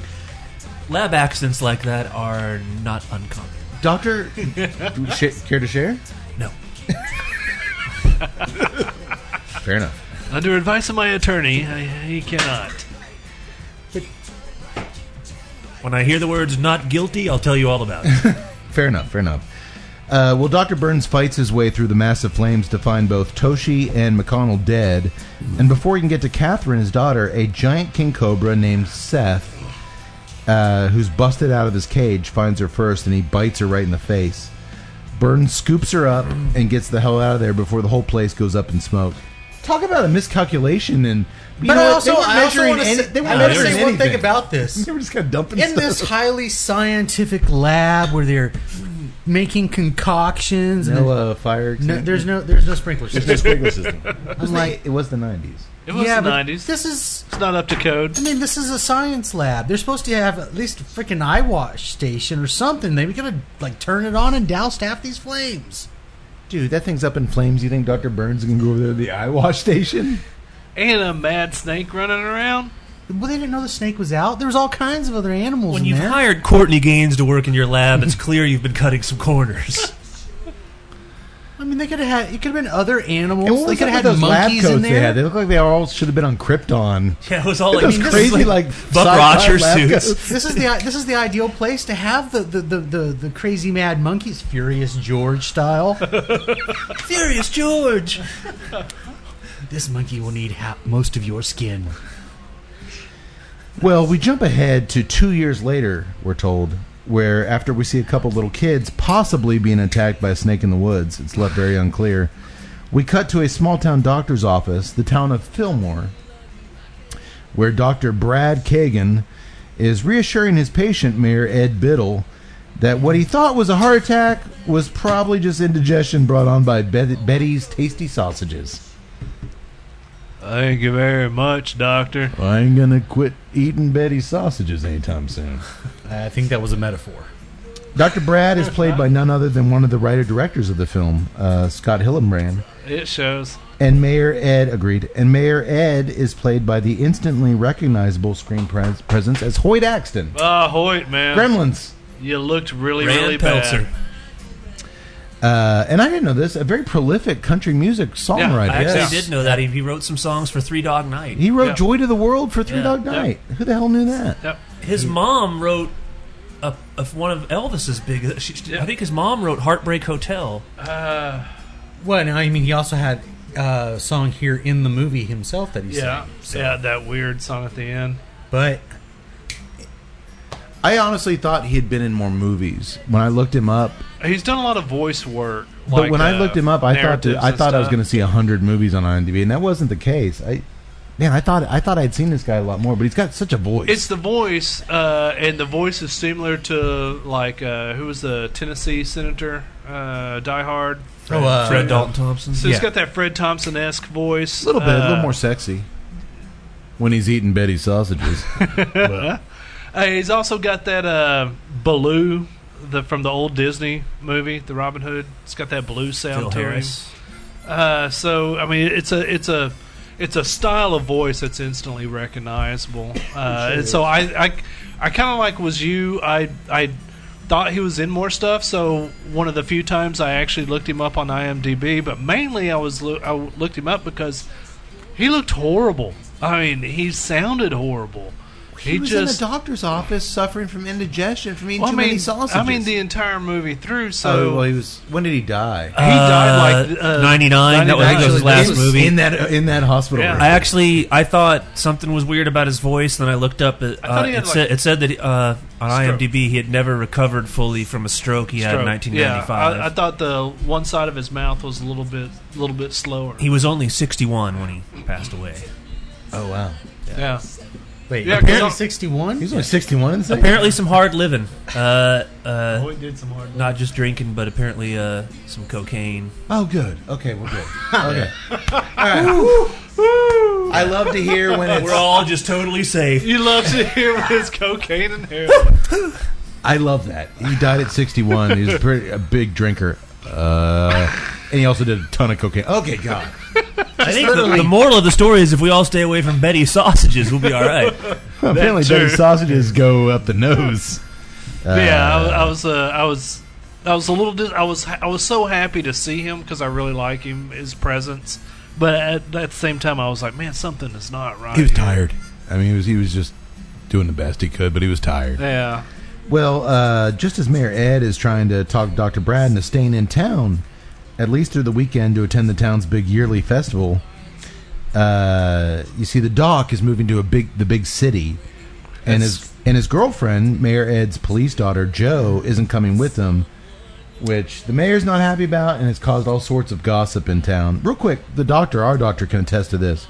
You and I have watched more creature features than anybody every good creature feature has a festival that the mayor won't call off, Yes, Jaws style. everything. And it, the fact Well, that and- this is in the first ten minutes, it's like All right, they know what they're doing. They're, gi- they're giving us exactly That- what we that's want. exactly what I loved about this. As soon I did as too. it's like- it was comforting. It was like, It's- oh, the festival. All right, but I, but and, then, and they literally, "You- we've got to shut it down. not no. not to jump ahead. But I was very surprised by the uniqueness of this festival for 1999. Yeah. We'll get into, we'll get into that shortly. Um, well, Doc Brad's telling them I can't I can't hang around here, man. The big city awaits. Uh, but just then, a mother bursts in the room. Remember that little boy we saw in the woods that we didn't Yeah. know what happened to? He's freaking out. Little bastard that was teasing his sister. Doesn't Yeah. doesn't say if he was bit by a snake or if he's in shock. We don't know. Uh, but He's basically just catatonic, like Doctor this Brad, kid, just like just sitting there. yeah, Doctor He Brad, saw Courtney Gaines in the woods. he saw Courtney Gaines shooting up serotonin in the woods. he hasn't spoken for hours. Uh, but it, but Dr. Brad's gonna be staying here for a little while. Well, we'll have to find out the kid's diagnosis, as we are now in the woods hunting with a bunch of fatsos. Uh, they kill a poor little rabbit. Oh, I like these guys, man. Dude, they're so bland and so. To me, but I needed that. All right. Well, they kill poor It's little like, rabbit. It's like hunting with a bunch of fatsoes. with and then- a bunch of but then we leave them as they kill this rabbit, and then we cut to a remote cabin where an old fart, old man Simpson, Chopping wood. to be precise, is chopping wood, and we think he might be attacked by King Cobra, but again, we're left hanging. We don't see it. So far, this movie loves leaving every scene 10 seconds early. Yes. The kids, this, the hunters. Every time you think someone's dead, like, uh, let's go back 20 frames. You think the Hillenbrand brothers were like, you know what? It worked in Jaws when they didn't show the shark a whole lot. we're gonna but we're I- gonna not show this But they cobra. showed the shark I attack. absolutely, I absolutely You- think that you that's had right. your- But they You had showed your- the shark attack. They showed the person go No, they- underwater. yeah, It they wasn't would just a show- jump scare. It was Someday actually when they're comparing the names Hillenbrand and Spielberg together, this is where it'll start. But they showed the, the girl get pulled under the water. These guys don't show you that. They I just thought- no, they I just show. thought- yeah, exactly. But That's- half the they show time, you the people go, they'll show them the next scene like nothing happened. Should we show anything more than that? No. No. That's our girl getting pulled under the water. Touche, Hillenbrand Brothers. That's totally, uh, that's totally like it works for Jaws. We can do this. We can do this. We got Pat Morita, damn it. Uh, anybody need a beer before? Uh... You know I'm getting there. No, I'm good. I'm good. Well, before I get in, let me uh, let's let's uh, cigar. Uh, tut your half. Um, Uh-huh. Boys, your half. Had to relight Half? it once or twice, but that is only because uh, I am following your advice. I'm taking my time, so Mm-hmm. I put it down. We've been talking a little bit. It's no no slam on the cigar. Really enjoying it. Uh, haven't noticed a whole lot of nuance, but I don't mean that in any bad way. There, the pepper has died off a little bit. It was real fierce at the beginning. and I mean fierce in a good way. Everything about it I like. I I have trouble picking up maybe the taste of cedar. I've got uh, what you guys mentioned a little more of the. Uh, I hate to say sweetness, but but a little more of that cinnamon brown sugar. The pepper's still, Mm-hmm. it's still there, there. but not as prevalent as it was when I Um, first started. I, I actually, as I said, I did not get any pepper on the in the first third. Um, now that I'm getting about the midway point, I, I am getting a little bit of pepper. No. but it's mixed with that that that that brown sugar, that cinnamon. That's a really nice retrohale, and then I'm getting the cedar woodsiness cream Yes. on, on the palate on the draw, and I like that point counterpoint of Yeah. um, Creamy. sweetness, Sweet. sweetness and spice on the retro. While I'm getting the woodsy and the cream on the man. I love that. Yeah. Um, Nobody's getting anything different. We're getting it at different times, and Actually, the- I, actually, I've been watching like whenever when everybody's getting it uh, on their cigars, and it's all everybody's kind of synced up. We're just getting there at different times. yeah, but isn't Yeah, that well, I mean, kind of the- isn't that kind of a compliment that it, it, if it's subjective like wine, it's got the same stuff in it, but we don't we didn't all get it right at the beginning. correct. If we all drank four glasses of wine and we wrote down what things we experienced, our notes would be the same at the end of the day. Maybe we experienced a little bit of this earlier, a little bit of this later, but we all experienced the same thing. To your point, I think I think that is. I, I think that's really I cool. think that's a good consistency Yeah. as far as a profile. I I love just I did not get any kind of spice or pepper on the early stuff, and I was kind of like, man, where are you guys coming from? But then all of a sudden, it kind of presented itself a little bit. But for me, I mean, this thing is all about the cream and the woods and that that retrohale that that I'm I'm I'm picking up a, a on the retro hill like besides the the woodsy and the cedar is just I'm I'm starting to get like a really strong like leather. maybe But that's, I mean, that's just me. I'm, on the on the on the nose. yes. You're whack. And you're spot on about the aroma, Kay. Th- This is what this is when you smoke cigars and you fall in love with the aroma of cigars. This is what you want. And that goes a long way for me. There's there's a lot That's a of nice statement. there's a well there's a lot of less inexpensive cigars that I smoke regularly that I smoke mainly because when I light that fucker up and I smell it, it reminds me of being a kid smelling my uncle's cigar and why I fell in love with cigars. It reminds me of when my uncle locked me in a closet with a box of cigars, told me I couldn't come out till I when finished my them. uncle injected me with serotonin and took me to Flavortown, it brings back so many memories. Uh, paid therapists tens of thousands of dollars to wipe away those memories, and they all come back when I light up a Chillin' Moose from Boundary. Uh, I, I love the aroma off of Chillin' Moose. I don't know what it is. It's that Rosada wrapper gives me just. It brings back my childhood smelling my uncle's cigars. I love it. And it's one of the reasons why, as a cheap smoke, I keep them around because I, I just go, it's my go-to. Uh, but no, the aroma. Uh, the minute you guys lit up, even more so than when I lit up my own. Yeah. Just you guys as smoke floating across the table. Uh, this thing Is that gets the way it normally works? Because I normally I have better smell off of other people's cigars than I do. when I Correct. light up. I'm the same way. I I'll get maybe a quick Yeah. like oh that's nice, but then I can't I guess because your flavors are so. I can't get it active, again. Uh, they- all my other your taste is so- olfactory senses, doctor, is that correct? Olfactory, correct? they're, they're working overtime. My nose just shuts off when it Yeah. comes to smelling. Uh, I- Okay. I, don't know what else my nose would be doing. well, remember that one episode where I drank all my beers through my nose? I, do you guys want me to do that again? tonight? No. Was that a hit? No. Did our Google Analytics say that people like me drinking beer through the no, nose? I'll do it. Actually, it went down. No. Piranha Nose versus Grizzly Shark. Starring the TMCC Doctor and Patrick Muldoon. We got Quadruple nose. They reversed engaged us on those. Oh, okay. He drinks 10 quadruples through the nose a day. Uh, I'm, I- I'm the same way. I just smell the room and the, the aroma off this thing. Yes. Just aroma, construction, and the band design alone, this thing is getting really good scores from me. Yeah. Um, and then the, f- the flavors holding up its end of the bargain. Uh, man, it's funny for something, for a brand so known for dark, powerful cigars, Deliverance, Last Rites. Uh, NBK is not so much. NBK is a little more nuanced and a little less hitch in the face than those other ones. Yeah. Uh, man, uh, the Santa Muerte was a little more. I don't know if you guys ever had a, uh, the Santa Muerte. Yeah. Um, it was a little more. I think it was a transition smoke to get to this. To get to this, Um, I, yeah, I, I, could see that. I'm enjoying this uh, a good deal more than the Santa Muerte. no, I, I Which I actually liked. agree on that. I will Okay. say I like this Vitola a smidge better than the uh, the Lancero. you had one? I've had the Lancero. They have it at Smokers Abbey in Austin. Excuse me, Smokers Abbey in Cedar Park, You Texas. didn't share with us that you had had this cigar before. well, I didn't want you to be like, "Oh, really, Todd? We're doing it on the show, and you smoked it." They opened up a cigar shop down the street from me, smoking everything now. Mr. Fancy Pants. Well, actually, they carry the entire line of Black Works and Black Label. So They're it's- good. uh, It's they're kinda, good. They're, they're they're good. Smokers Abbey's good on representing the the boot, the true boutiques. Yeah. Southern Draw. yeah. Um, Yeah, well, I texted you from Habana House, who's got a huge humidor, and they've got just you know a ton of brands in there. But I was like, man, they pulled Blackworks or Black Studio out of there, and now, uh, I told you they never been in there. yeah, they were like they've never been in Habana House, and Oh, Ban House. but it was it's uh, amazing because like at, a- at a, uh, Aus- it's Smokers Abbey in Austin, they have everyone there. Yeah. I mean, they have like even like some of the show cigars. Like they did they did an event there, and they have some of those event cigars still left in there. Um, I, I I like them as well. Yeah, Habana House. Get on board. Get on. Uh, get some black label stuff in there. Matt Cade says it is so, and I'm one of the top 11 cigar experts in the world according to a website. I'm the top pair of model hands in the cigar world. And that's not just according to our website. These No, are no, no, other people's no, no, websites. This is another website, not our website. TNCC says Matt Cade is the.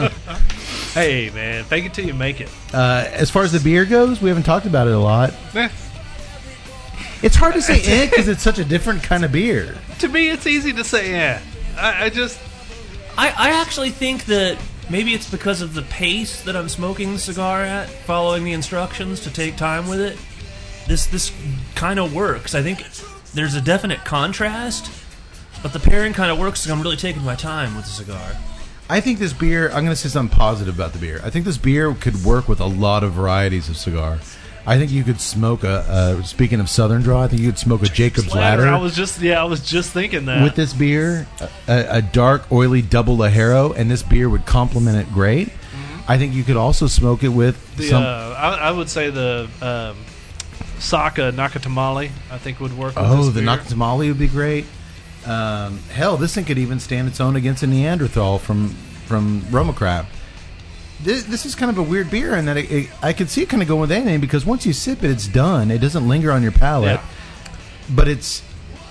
I'm not. I can't really discern what I'm getting out of it. That's exactly early, right. Early on, there was there was, and I'm still getting some some kind of dark fruits. I don't know if it's But if, blackberry, it, if raspberry. it's not taken away from anything, because think I, that's- was I actually think- yeah. thinking the opposite. I was thinking like something that, that's lighter in tone, like a, a Hoya Red Label or something like that. I was thinking it would because that, that's kind of a good. You mentioned that was good with red wine, which was a great call.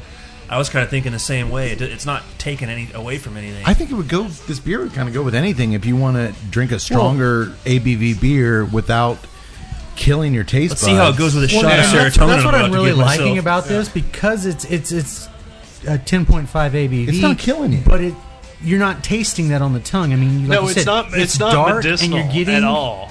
you're getting like you said you're getting it's a, it's a dark, but you're getting a sweetness Yeah, from you know that that fruit sweetness.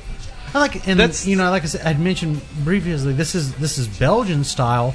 Uh, originally, you know, this is originating from the the Trappists. yeah. I, that's what I would say Styles. because when I heard quadruple, I was thinking triple, which for some reason I was thinking floral, and I don't really get any of that. There is a berry sweetness, a dark berry. I think that was a very good observation there, but I'm not getting like floral off of. I'm not it. getting any I'm not floral getting off the of it. triple No, no, no, no, characteristics. this- I am getting the Trappist. That's a yeah. That's this is closer to a Trappist beer than any. Well, that, I, mean, with, that- with the triples, uh, was done to do a triple. Don to do is a triple. yes, So floral, Right. right. So many and, different and well, flavors. that's what they said was indicative of this style was that you're going to get more fruit flavors, and it, now it didn't really specify you know what I- kind? Yeah. But I'm, I'm sitting here going, you know, this is definitely not like you know you're, you're tasting like citrus or anything. See, that's- This- yeah. This, is like raspberry, blueberry, very dark.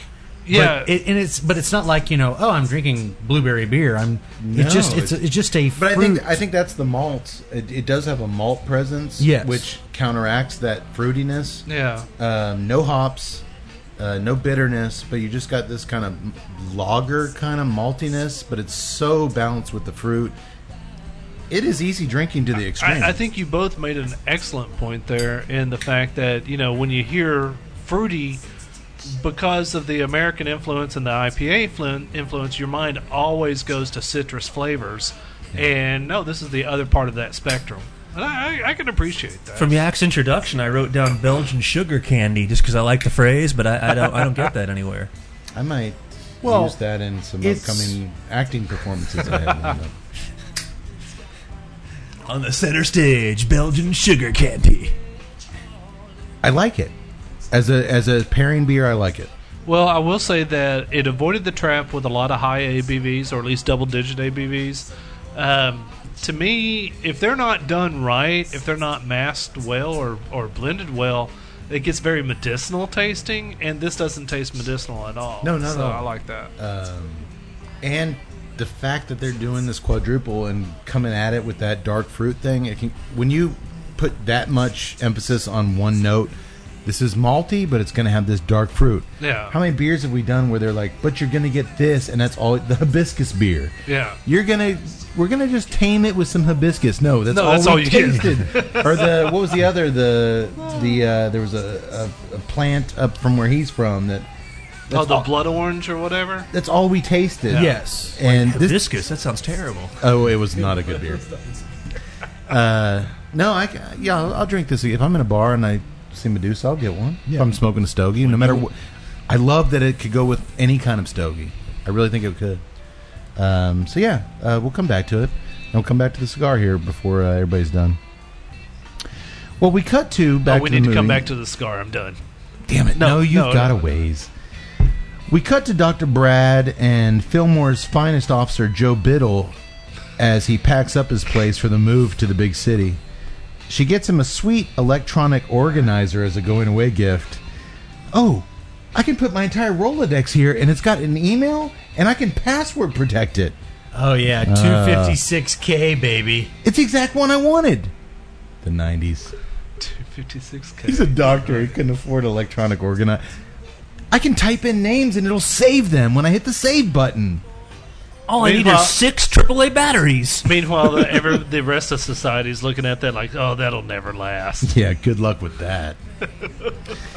well, she can't help herself as he's infatuated with this organizer, but lock lips with Brad one last time. A lot of tongue too. You guys All notice that? about it. Both of them. He's the director. And then We, we need to keep making Mr. out. Cade. Keep doing it. Sit on my lap. Hey, Fillmore indeed. Huh? Fillmore of her. and then comes one of the worst bits of acting in the movie. May I? But he stops. Doctor? to himself. To himself. While she's sitting She's- right there. She's on his lap, but he says it to himself. what am I doing? What am I doing? What am I doing? It's so easy to fall right back in. Hey. Personally, I think that was better than what was portrayed in the movie. I know you were doing a characterization of him, but that was so much better than what You felt bad earlier. I'm sitting here watching this going, if this jerk off can be in sci fi movies, why am I not acting for a living? he I could he's be the doing these director. sci fi movies. Well, right. he's the director. Throw me a hallmark with Lacey Chabert every now and again. Come on. Oh, dude, doctor. I'm, I'm, just, Lacey Chabert. I'm just saying I could play one of her douchebag boyfriends.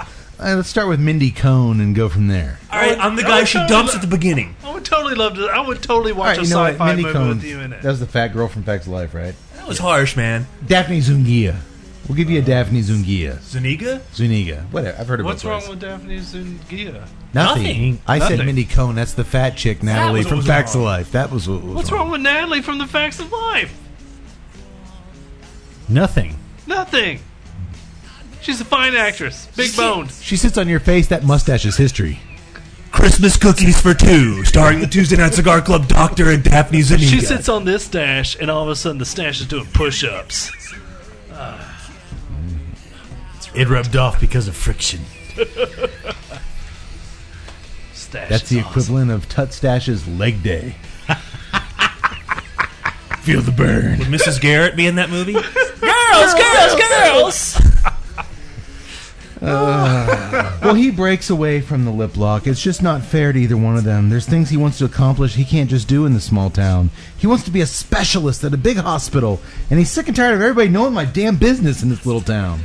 I just. Why I, can't you just come with me? He says to her. I love the fact that they don't really go into anything other than I want. It's my dream No, to it's so be generic. a big city It's so doctor. generic. I want to go to the big city. I want and to ride a a- big I hospital. want to ride in taxi cabs. it's just. it's so generic. Uh, and then I want to coupled- eat at Planet Hollywood's every And night. then coupled with just It is the '90s. the horrible true. acting, it's just. Oh, it's- oh. it's This terrible. place doesn't even have a Chili's. Well, she says, you know what? I'm happy here in Fillmore. I wish you would have filled me more. She doesn't say that. Uh, his needs and wants are different than hers. But suddenly a radio call comes in that there's trouble at Old Man Simpson's place, and Doc Brad is the only one who can handle it. As the only other nearby doctor, his father, uh, Brad Sr., is out of town on a fishing trip, so he's got to stop the packing and go take care of some stuff. So Doc Brad rides along with Officer Biddle out to Old Man Simpson's place, where two other deputies are waiting for them.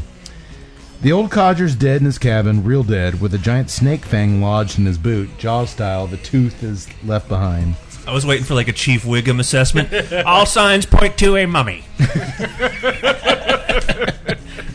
This was not Betty sausages. They could not pin this on Betty sausages. No. The older white deputy sends the younger black deputy out to find the old man's dog, Corky. Didn't he have a dog, Corky? Go out in those woods and look for him.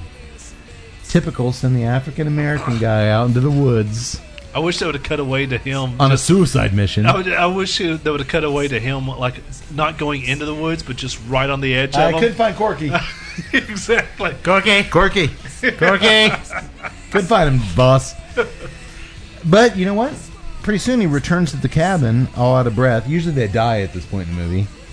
Hillenbrand Brothers. Well, they Gave they us a do, twist. They, they give us a little. They The black did cop give us didn't a die. little uh, jump scare. You know. oh no, he does do the the Hillenbrand trademark, but that's never addressed because he comes back to the cabin holding a shedded snakeskin about thirty feet long. Look what I found. Uh oh. Judging from Seth his is, ex- Seth is growing. judging and from the also expression and the angle of his face, it was in a tree.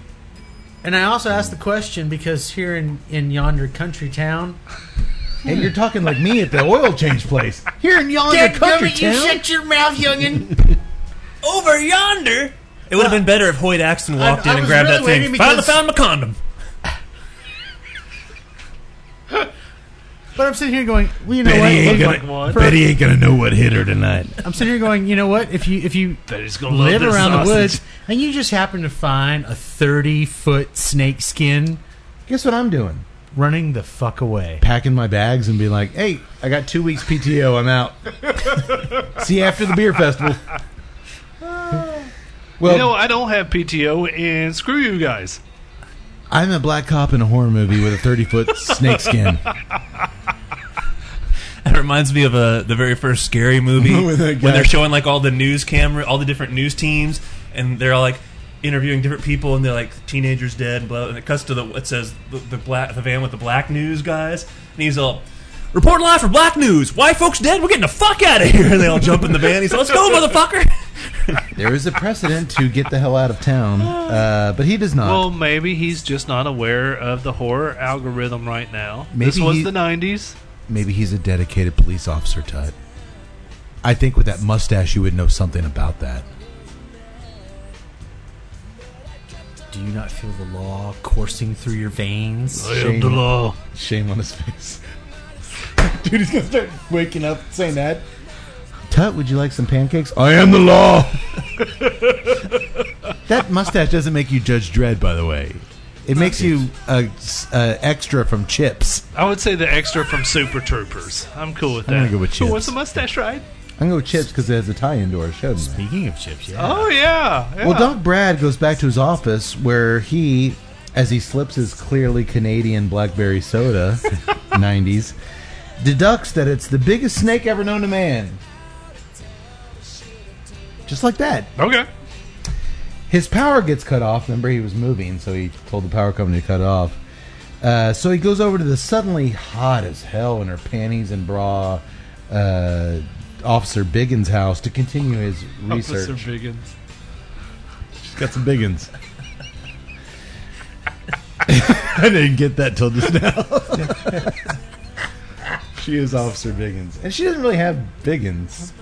She's got a nice little body. Yes. If you're into that kind of thing. Yes. Doctor, are you into that kind of thing? Absolutely. Okay. In, medically. Yes.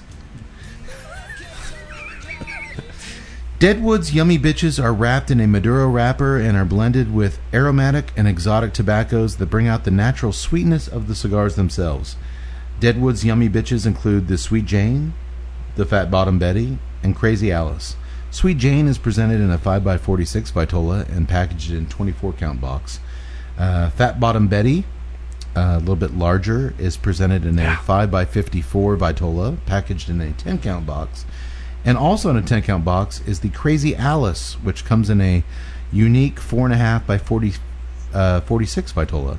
Uh, you can find these at your local tobacconist, online retailers, at Deadwood Tobacco. Um, You can also find them at TuesdayNightCigarClub.com. click on the Sweet Jane link on our homepage, and it'll take you right to Flavor Town. in a good way. in a good way. In a good way. Uh, seek them out. They're good smokes. Well, as a result of his research that this is the most notoriously large snake known to man, his pharmacy request that he phones in for large amounts of antivenom sends an alert, email alert, email alert, email alert to Dr. Burns, who's now in a secluded lab wearing an eye patch. Oh, I will say that you know when uh, at first uh, when you said that this is the largest snake known to man, I was like, "Come on, man! There's the whole Amazon there." But this was before the age of the internet and internet memes. I'm going to get to that in a minute. Uh, I want the doctor's perspective on that, actually. Um, it sends an alert to Dr. Burns from the accident where his daughter and the others were killed. He was wearing an eye patch from the flames, which, if you notice, he did have a wound in that opening scene when he got the explosion. The eye patch is on the opposite eye. Yes, Did you, did you pick that up? I did. I did not. I did. Uh, That's what's known as a little Hillebrand cinema verite. they just wanted to make sure we were on our toes. They.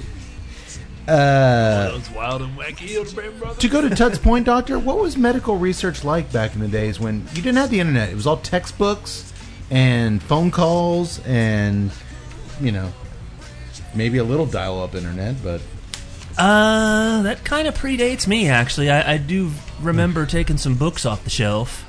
Well, I mean, I like the whole scene where the like he's like pouring through textbooks, like Gandalf looking through old scrolls, like I will find the knowledge before me about these. And after five minutes, This is the biggest snake known to man. I have an encyclopedia Britannica. Oh, I remember on spies. snakes. Remember spies like us when they're pretending to be doctors and to. the eye patch. The first step is to shave the patient. Start putting some shaving cream on. Well, the next morning we cut to right outside the. Not saying I did that. This is where things take a surprising twist that I that I appreciated. The next morning, we cut to right outside the Fillmore Lager Microbrewery, 1999, Yeah.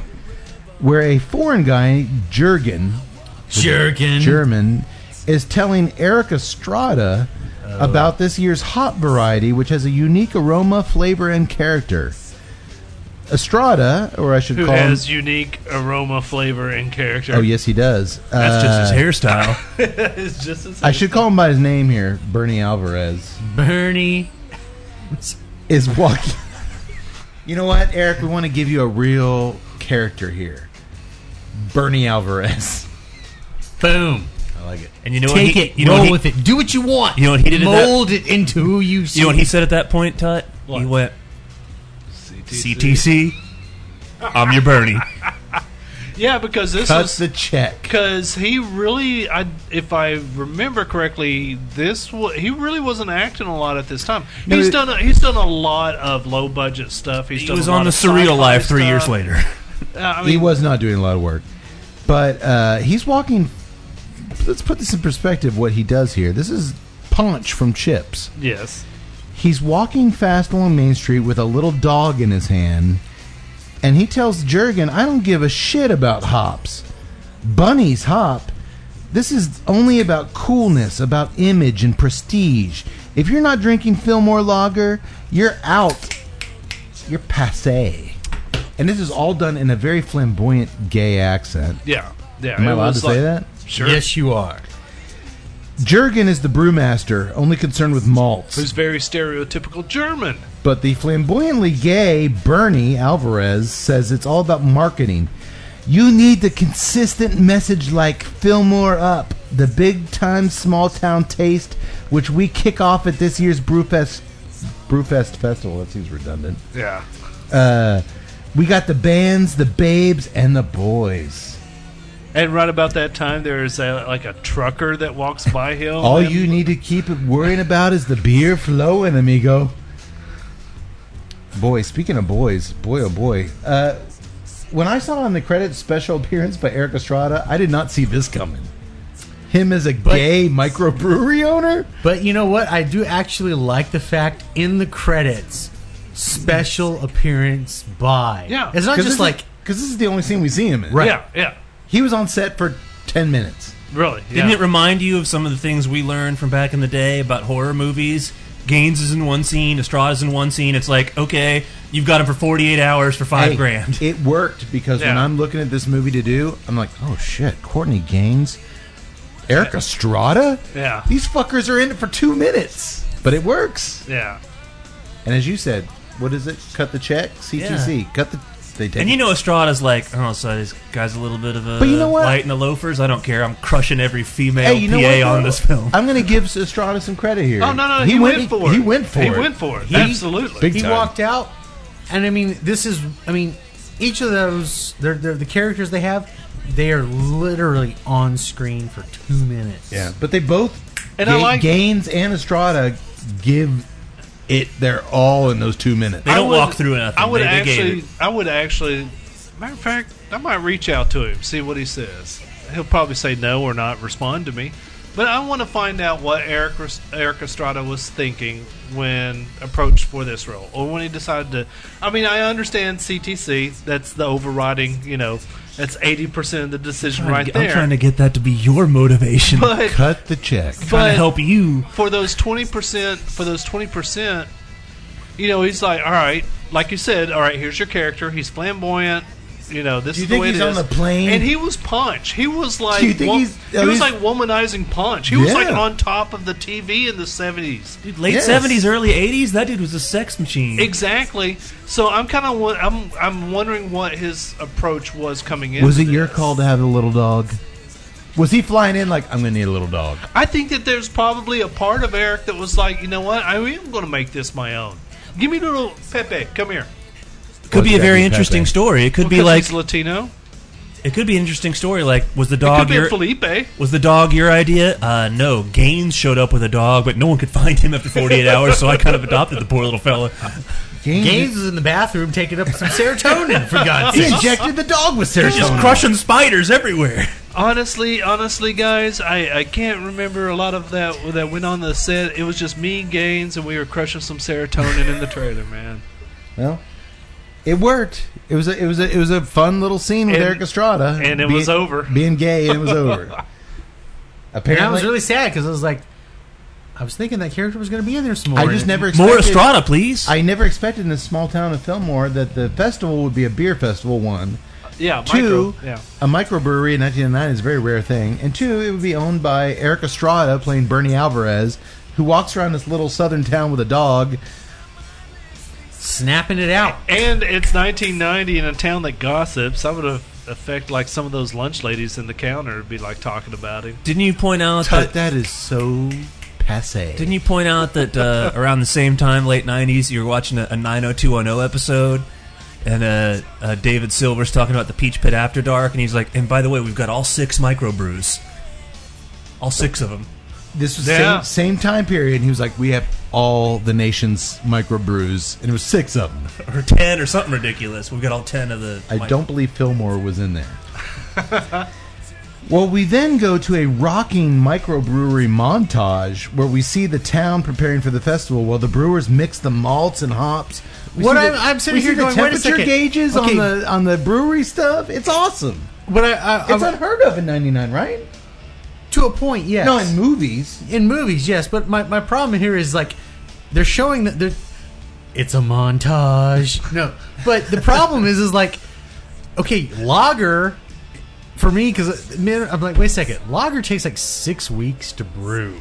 And you guys are like we're Making gonna- it in a the week. festival's tomorrow, so we're just gonna have mash. All of a sudden, you see the, the Asian lady doctor from the beginning just pouring crazy. stuff. Dr. Toshi Lang. I do. We gotta like- get this ready for tomorrow. We can make a lager by morning. I do like there was one scene where the guy was actually raking the mall. Uh, he was raking it out of a tube, and somebody was obviously there. Every time he would rake it, they would push more out of it. Yeah, no, it, it was very dramatic. but I like Doc's thing. Dr. Toshi Ling, I was- she's all scarred and burned from the explosion, but she's she's mixing hops. We're gonna and- get an aggressive lager. We've done more for beer in one day. I've done more for IPAs in the last 10 minutes than Bernie Alvarez has done in weeks. What I love is that yes, you have a brewery, but yes, you have a, a complete misunderstanding of the brewing process. Can we- lager. We Hey. only make lager. Can we just admit we've discovered the first, maybe, film reference. to feature a microbrewery and what it Well, does? and you know, all right, I did look up. Fillmore is an actual town in California, and there was a brewery there. It's not there right now anymore. I because I was when they showed that, I was like, "Whoa, Y'all wanna that's- move that's- to Calif- They're actually in a real brewery. Y'all want to move to California and open up the Fillmore again? We can. I got nothing else going on. Hey, and we're a short drive up to wine country, boys. I like wine. I can drink our beer during the day for work, and then we can go drink some wine at night for. My wife loves California, so let's do this. Oh, We'll make br- a- we'll make a bring seat- them in. Well, maybe- I thought the four of us would get a little townhouse or something. A sawmill. Guess what? We don't have to worry about how to celebrate our fiftieth birthdays. We'll all be dead. It's the sequel to Sideways, Crossways. We're just laying on the ground. I mean, of course, we'll bring them. Dude, that was some funny shit right there. Just like the weird, awkward silence. That was As I look at Tut's mustache and he looks at me. And now, as in all by the book creature features, we have the scene in the mayor's office where Dr. Brad and his honey, Officer Biddle, Officer Biggles, Officer Sexpot. try to convince her father, Mayor Biddle, and the town elders they need to cancel the beer fest due to the giant. Now this is the fa- my favoriteest Jaws scene. Dude, this scene is in every creature feature, but this is so Jaws. Dude, in, in the last shark, it was a community barbecue, and that mustachioed mayor, he was Yeah. like, "There's no way we're canceling the barbecue. I'm I'm just honestly every movie is that. Everyone's being eaten This- by a shark. we are not canceling the barbecue goes on." Listen, jumps- this we jump- have the we have this town's biggest fajita buffet this afternoon. We're not canceling that. Th- This jumps the gun completely in this, but I was waiting for Pat Morita's character to be back in the corners. You all know who I am. No, we know. No, we who don't. are you? Never seen you before. They're trying to convince Mayor Biddle and the town elders uh, that they need to cancel the beer fest due to a giant snake attack on Old Man Simpson. that, that, oh, that would have been great. You all know who I am. Never seen you before. Oh, uh, oh. Uh, well, I'll, I'll kill the snake. Are you the dude from Karate Kid? No, no, no. No, no. Tora, Tora, Tora. I mean, look Yes. at this. But dude, he pulled, Brad pulls out like, look at this four-inch tooth that I pulled out of Old Man Simpson's boot, Well, I'm also which is asking- what Dreyfus pulled out, but he dropped it. That's one of Betsy's sausages. Well, that, that was That's, your- my. that's what you say to everything. That was my one of the things that I was Blame it just all on the kinda like- sausage. I'm like, all right, I'm suspending my disbelief for a lot in this movie, but that one guy's like, I can't believe we're having this discussion just over a snake. I'm like, you see that like four inch tooth? seaweed. Wait, but who? Seaweed? Something in the land? Dude, it's the remember in Jaws two when he has the picture of the shark eye and there's the old man sitting there. No wonder you can't see it. Your eyes are closed. Seaweed! Something in the land! You see it, don't you? Seaweed. Oh yeah, let's ask the 200 year old fossil what he thinks. City council, 200 years running. I served on this council with a young Ben Franklin! Well, surprisingly, or I should say, unsurprisingly, Mayor Biddle says the entire. I'm going to do my best Hoyt Axton voice here. The whole entire town's relying on this festival. It's a lot like my Trace Atkins voice. it's what's going to make Fillmore Brewing a good beer that locals know about to a good beer that everyone knows about. Well, Doc Brad says, you know what? With all these drunk city folks in town, the snake is even more dangerous. They have no idea what they're doing out there fooling around the woods and what it's like in the sticks. But the mayor is unwavering. The Brewfest will go on as scheduled. But suddenly, our eye patch wearing biochemist, Dr. Burns, kicks in the door. We need to get our doctor an eye patch. wearing an iPad? I was just thinking that. I think that's the next. I think that's. Why- the- I think I that's just the- love how he maybe- walks in the door like, "Excuse me." I'm here. I think that's the next stage of your transformation is an eye, is, Eye patch? is an eye patch. Did you guys think for a while that doctor looked so familiar? He I kinda really- has he an F. really Murray did. Abraham look to him. Yeah. Actually, You know he who has I- been, he's been in a ton of. Oh no, he's in The Godfather. Well, he was in The Godfather. Uh, he was in uh, Twilight Zone. You know who I thought he was? Which makes no sense because he wouldn't have aged in like thirty years. I thought he was the satanic museum curator from the the Devil's Candy. He looked a lot like that guy. was he in The Yeah, yeah, he really did. I thought it was him. Yeah. But then I was like, wait a minute.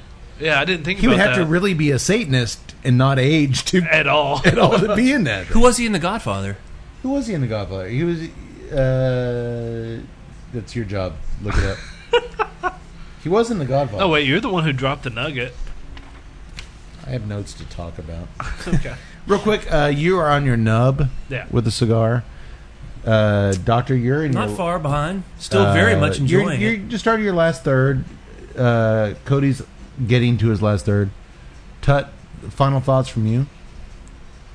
Uh, final thoughts for me is I was coming to grips with the terms complexity. Okay, not the terms complexity, the term complexity. Uh, when you approach a cigar that doesn't have a lot of transitions, it's easy to say, well, this is not a complex cigar, but that couldn't be further from the truth. That means it's not a very transitional cigar. That means it's not, you know, presenting different things at different stages of the deal. This had, like, to me, this had one major transition, like right around the midpoint when you started getting that cedar and that cinnamon on the retro hail. That was very nice. When you combine the cream and I'm not sure I really got the cream on the on just the straight draw. I got more of a bready taste on it. But when you combine the that taste off of the cold draw mixed with the cedar and the cinnamon coming off of that retro hell, to me that's a complex taste. That's a very It's a yin. And, Intention- it's a yin and yang. It's, Exactly, it- that's a you're very- getting something different on the nose than you're getting on the palate. And it's obvious that when I listened through all four of our descriptions, and even though we got there at the same time, they were pretty much you know consistent. It's very obvious that that was intentional. So I would say that this is I, I kind of changed my definition of complexity or my understanding of complexity. I'd I like- think this is kind of a complex cigar. I'd like to I follow up that. on your point, if I may, because as we've as we've begun really taking grading seriously, uh, that was one of the things that me personally I didn't know in general how to grade because I thought a cigar when you rank it as complexity, just because you give it a high rank, complexity complex can be good or bad, right. and so just because We've had cigars that are all over the place, and it's not a good thing. it doesn't have to be constantly varied and constantly nuanced to get a high score on complexity. If it's got a couple of different flavors that you pick up throughout, and yet that's consistent, you might say, depending on your definition, well, that's not complex. No, but I'm going to give that a high score on complexity because it, it wasn't all over the friggin' map Right. and inconsistent. That can be a bad thing. But there was the fact that we got so many different things through the retrohale as opposed through the draw and the palate, right. and we all experience kind of the Consistently. same things. That consistency is is is remarkable, but that balance of giving me different things.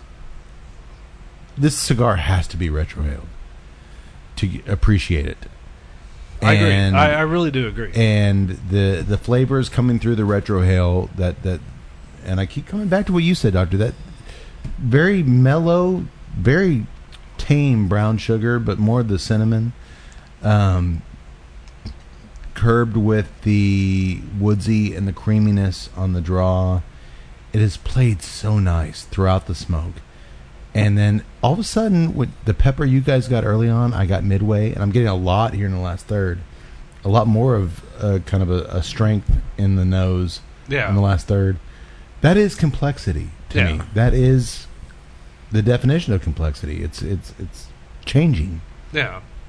Uh, man, I'm gonna say this, and I've I, I have smoked this before.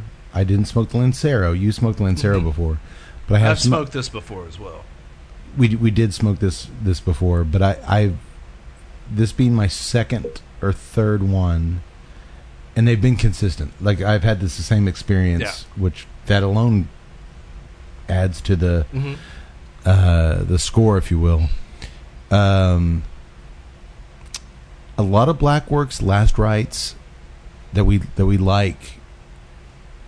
Same, same beast, light to nub Yeah. good beast. We love it. The flavor profile is there, but man, it's you're getting the same thing from first third to the s- to the last third. Uh, my God, man, for for an hour and a half smoke, morning or night, I'm digging it. Yeah. I, I'm really. I, this might be my favorite thing they've done, and I, I've smoked a ton of MBKs, which is till now my favorite. But Yeah. but this being probably my third SNR, man, I want to get a box of these. I, I'm, I'm I dig it. I dig it a I'm lot. not I'm not much of a coffee drinker or really a daytime smoker, but uh, I do occasionally enjoy in the morning, especially if there was a late evening before. There's a real strong English black tea I was about to that's say very you could go. sim- that's very similar to a, a coffee. Mm-hmm. I can see enjoying this in the AM hours. I, I could definitely. I, this would be a golf course morning yeah, cigar for absolutely. me. I, I can even. Who am I see- kidding? I'm drinking when I'm I playing can- coffee. I can even I can even raise your black tea and go with a is it a chai or kai tea? That real spicy kind of tea. There's a, there's a, I think you a- go with a lot of things. there's a Yeah. Twinnings, the English tea company. They they make an they call it a English black breakfast tea. Yeah, and I'll yeah. tell you what that that is. It's got some kick to it. That's got some serious caffeine in it. It's a good. It's a good but dude, dark. if it is holding its own on this 10 ABV fruity beer, Yeah. and we're all agree it would probably hold its own on a pilsner beer Yes. or a glass of whiskey or a glass of coffee or whatever these crazy herbal teas you guys are talking about. I've never had any of those. Yaks and I drink coffee. I will say this. The uh, best beverage. uh, Derek, if you're listening at this point, I still want. I'll, I'll say this: I want to try it out with a blonde or a lighter beer first before I say that that would make a better pairing, in my opinion, than this, because I'm al- I'm almost wondering if that sugary molasses that you get on the aftertaste that kind of clings to your lips off of the Medusa beer. I almost wonder if that accent or accents the cinnamon But and the sugar that you're getting off that retro ale. but from a pairing standpoint, I think it benefits the cigar. I think it's enhancing Yeah, that that's what, sugar. that's, that's what I'm saying. I mean, like, all right, so I'm like, so you're all right, saying gi- I'd like to give me try that- this with something that give me doesn't that- benefit the cigar. Well, uh, no, I'm just saying that you know that that kind of hit my mind. Give me that barrel of ski boat, the blonde. I think Yeah. that was the the blonde, the It ski wa- boat. yeah, it was. Okay, so give me that, and let me see if I still got those that accented retro hell to it. I think this thing would pair with with. Uh, I don't say this about a lot of cigars we do on the show. I think this thing would pair with a, a vast amount of beers Yeah. and those crazy teas you guys are talking about and other stuff. Uh, do you guys? Uh, Been crazy about the teas. because we are all enjoying this for so long now, and you're almost done. Do you want to talk about price point? Yeah, Sure. Okay. Make sure my notes are uh, okay. Tut, I'll start with you. I can't go because I bought bought one of these. You bought a before. Lancero. I bought a Lancero and one of these. Oh, okay. it's always difficult because I try to separate what would you pay for it from what do I think it costs, Right. What do you think it costs first? and that that's what I'm going to go with because I. I Probably lower than what I'd pay for it because I, I I've really That's a enjoyed good it sign. and we've been working on it for quite a while. I'd pay six dollars for this. I'm gonna guess that it was under ten bucks. I'm gonna go with nine. okay. Okay. Cody, He's about right. I was gonna say like nine fifty, ten dollars. nine fifty. Nine nine fifty. Yeah. It is nine fifty. That You is win. Yes. what do I win? Suck it, Nancy. Punch to the nose, Give me some more serotonin. dude. Nine fifty. All day you long. Got, uh, you bet your ass. All day long at nine fifty. And there's a bunch of websites right now running specials on Black Label stuff or Black Work stuff, where by the box, you can get these at far less than that. Wasn't a big cigar. we And were working I'm- on it for an hour and a half. Yeah, Yeah. Uh, Um, yeah, I love. I really, really like it. Well, meanwhile, out in the sticks, a teenage couple led by one actor known as Efren Ramirez. He looked really familiar. You should think that because three years from now, from 1999, he'll become famous forever as Pedro in Na- Pedro! Napoleon Are Dynamite. you shitting me? Oh, that was because him. I saw it. I swear to God, I saw it. And I was like, man, I'm gonna make a real funny it tomorrow night when I tell the guys. Didn't that remind you of the guy from Napoleon Dynamite? That was really him. It's him. Well, Christ, that makes sense. Three years before Napoleon Dynamite, this is I him. started laughing my ass off, going, "That's fucking Napoleon Dynamite, it's dude." Pedro. Oh, for Pedro. Oh man, Efren uh, Ramirez. Uh, there- he and his girlfriend are out drinking and fornicating in the woods. that's awesome. Playing hide and seek. Hide and seek her panties. She was nice. Playing hide Betsy Oh, sausage. She was She was hot. nice, man. They were not playing Betty Sausage. hide and seek Betty Sausage. Uh, he knew exactly where Betty Sausage was. Wait, what? She knew exactly where. I, d- I don't know where this is going. Uh, trap. Well, he and this spicy Latina girlfriend uh, start making out against a tree. She's in bra and panties. And before she can slip her panties or bra off, damn it, the King Cobra shows up and they're toast. Once again, though, it's just. uh, when she didn't get naked in this, though, I knew we weren't going to see any boobs in this movie. Yeah. That was the time. That I was like, the perfect- This was the moment to do it, and we're not going to. We're not. Damn, Gonna, damn Puritan Hillenbrand assholes. we're not. Get, we're not getting it, boys. We're not getting it. we don't have any boob money. We spend it all on Estrada. dude. They totally spent their boob money on Estrada, but I'm kind of okay with that. Yeah. because he brought it. Yeah, he, he definitely brought it. Uh, back at the coroner's office, Doc Burns and Doc Brad are doing a new autopsy on Old Man Simpson, uh, as if the giant fang in his foot didn't kind of tell you what happened. Once Chief again, Wiggum. Chief Wiggum. All Yeah. signs point to a mummy. We're having the Egyptian wing of the Springfield Museum destroyed. Well, sadly, we see more of Old Man Simpson's skin than that of the Latina hottie in the woods. But oh well. Uh, as they examine the old geezer, Doc Brad asks Burns what caused that fatal accident that caused his eye patch and caused Seth the killer cobra. My pride. No. My lack of people skills. I hired Courtney Gaines as a lab assistant. My human resource department, which uh, is myself. Oh. Also, And then he says this, my lack of OSHA guidelines to a sprinkler system. but then he, he offers this this this gem.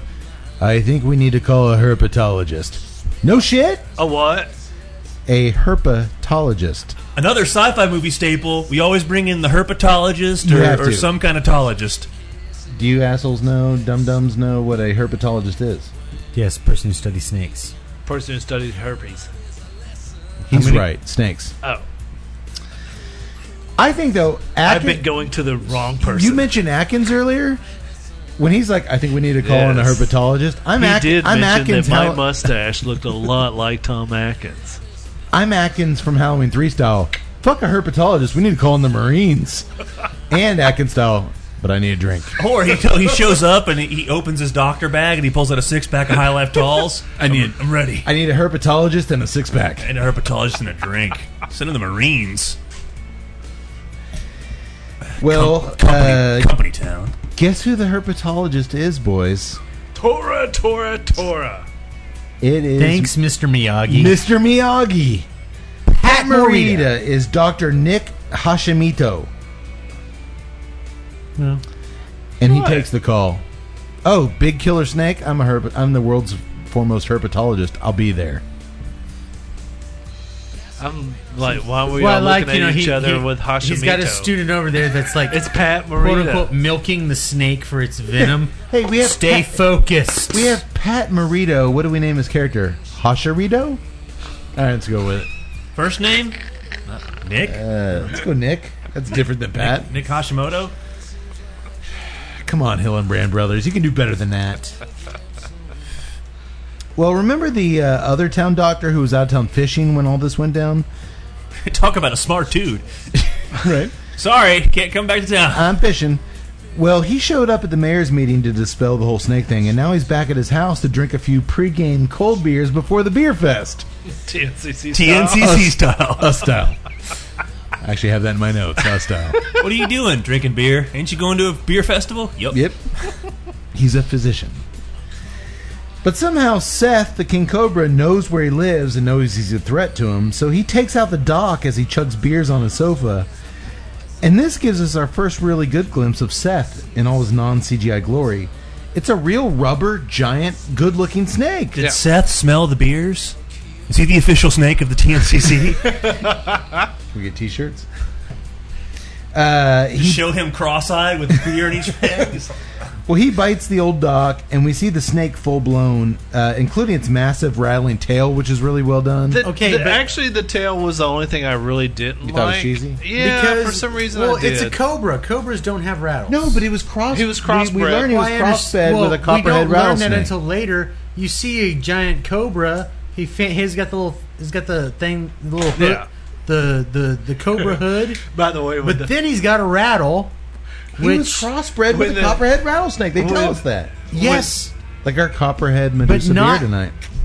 when the when the Hey. hood unfolded, that's totally some dude back there with a pneumatic pump trying to pump that thing up because it was to like Cade's point, I appreciate that because it's handheld movie making. I, I thought the snake actually looked really good uh, on this scene. Like the the you're shooting over the couch and the snake is coming up in the background. But I, also thought it love how, looked how the really snake really has good. like eyebrows. yeah, the eyebrows. Once you got into the close up of the face, I was He's- like, and the "Eh." snake I like, miss the eyebrows. Uh, now I'm going to frown at you. I'm going to spark one eyebrow raise at you. Uh, they that could have been part of the crossbreeding, uh, the genetic tampering. Doctor could could have We need genetic to increase could have- serotonin levels, and we need to genetically engineer Well, and the eyebrows explosion gains on a ended snake. up in that. Doctor through genetic engineering could you produce eyebrows on a snake? It's funny you mentioned that, Mr. Cade. I would have said no, but if the shark in Jaws 3 can growl like a wolverine, then there's no reason that this snake can't have eyebrows. Thank you. Well, he bites the old doc. I'm and just saying, when the explosion happened, Gaines ended up in the snake. I just think that- I think it all, Gaines it blew off Gaines' eyebrows onto the snake. I think it looks fantastic. Everything. I'm all, I'm all for it. And then we cut back uh, later to a young Doc Brad calling his dad's house. Or this is his father that just got ate by the snake. He's calling and calling like, "Dad, I got to get to the big city. I'm going to be a specialist. I want to drive cabs to work." And I have- totally missed that that was his dad. The yeah. old guy going, Well, you know what? Why Ted, are there we was- doing all this for a snake? there was a scene in the opening scene where on the doctor's office before we met Dr. Brad, there's a guy out there scraping off his name off the doctor's office, just leaving senior on there. Oh, okay. Yeah, I totally missed that. That's kind of where I first picked it up. We also see the snake's belly as he's calling his dad. We see the snake's belly digesting his dad, which I thought was kind of cool. Uh, and I'm guessing Sne- Seth the snake is drunk now because he ate an alcoholic. That dad's drinking pregame beers. That snake is drunk. It wasn't the snake's fault, man. It wasn't the Well, snake's no, fault. he ate a Women want to tame him, and men want to be him. Seth the snake. Are you talking about me? The snake. Oh, You could have that quality yourself. I'm working on it. Give me another 10 years. Meanwhile, in town, the Brewfest is in full swing. Boy, is it. Everybody's drunk. There's just drunk dudes swinging all around. There's a terrible band on stage, but there always is at these things. Sorry, Alex. You know it's true. It is. we got the best that we could afford with the funds available. As a pub owner who's thrown on numerous beer fests, there's a lot of terrible bands out there. yeah, there are. And the old white cop and the young black cop are That doing is their. untrue. I have seen Stone and Rue at the Brutes and Rue. I'm not saying it's the rule, I'm saying it's the norm. I've seen, uh, what's his name? The Chris Hold on Robinson. now. I'm thinking you and I could start getting some gigs. Charlie. The Tut, the Tut Doc experience. Hey, does that rhythm guitarist have an eye patch on? and does he not know how to play music? It doesn't matter. It doesn't, Doesn't matter. matter. It's Once you beer have a fe- mi- it's beer once you fest. have a macro uh, Beer fest. We don't know how to. I We don't cannot need to learn freaking how to play our talk instruments. once There's you a have a drunk. microphone, a microphone in front of you with some lights. A microphone. I wonder if the 10.5 ABV has anything to do with it. it does not. These microphones. Tell, Oh, you're the musician of the group. What is a macrophone? A macrophone is something that we invented on the Travis Tritt tour. It was so much more. We ate so much macaroni and cheese on that tour. Oh, No, no, no, no, no, no, no, no, no. Tritt loves his mac. I mean, trust me, as a piano player, when you walk off the stage, you got your Mac full on. And that's why you were singing into the microphone. Seems legit. I'll go with it. That's what I told a lot of ladies on the tour. Well, I'm Do you sure- want to sing into the microphone? I'm sure you did. Uh, That's why I'm not allowed in Alabama. One fourth cup whole milk, four tablespoons butter. That's what gives you the mac and cheese experience on the Travis Tritt tour.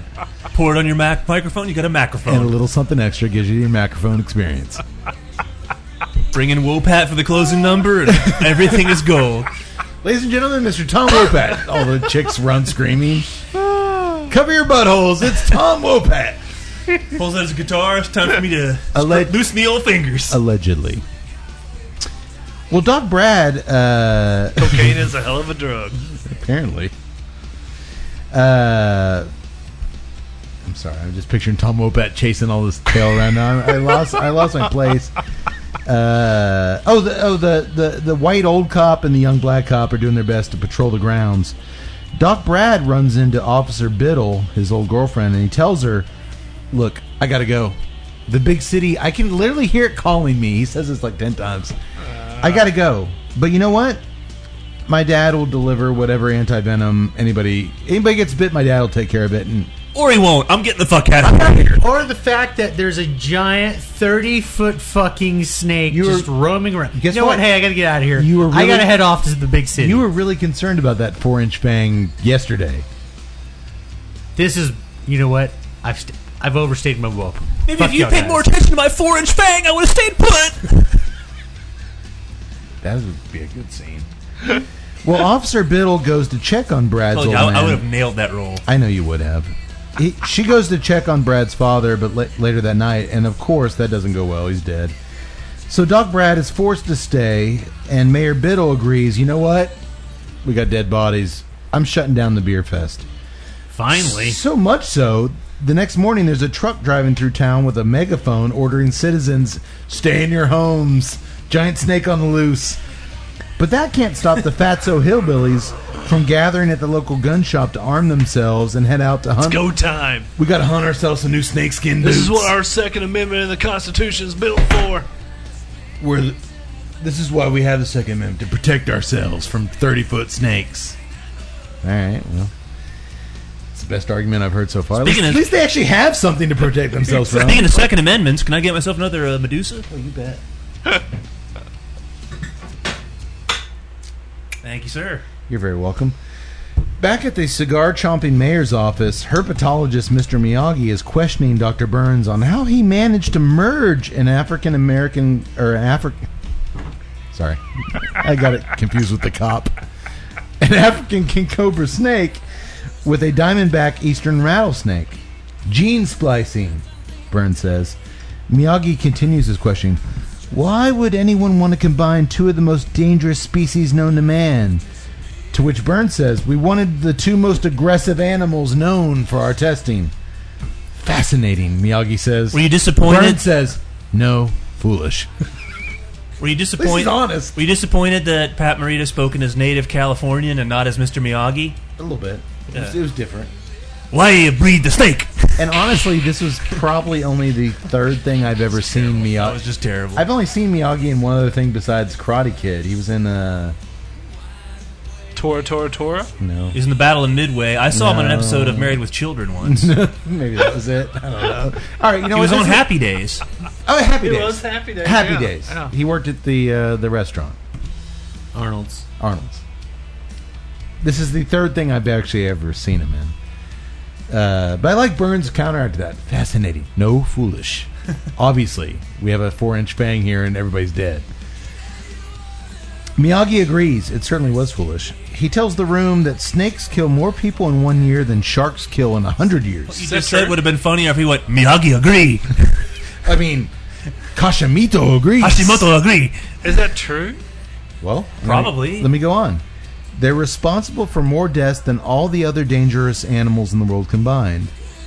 Now that is power you have. Do I need to say this like Miyagi? Now that is power that you. He doesn't say it like that. no. He talks normal language. He's from. He, that's how he normally. He's from California. Now that is power you have to learn to respect. A tablespoon of its venom can kill 165 people alone, or roughly 165,000 mice.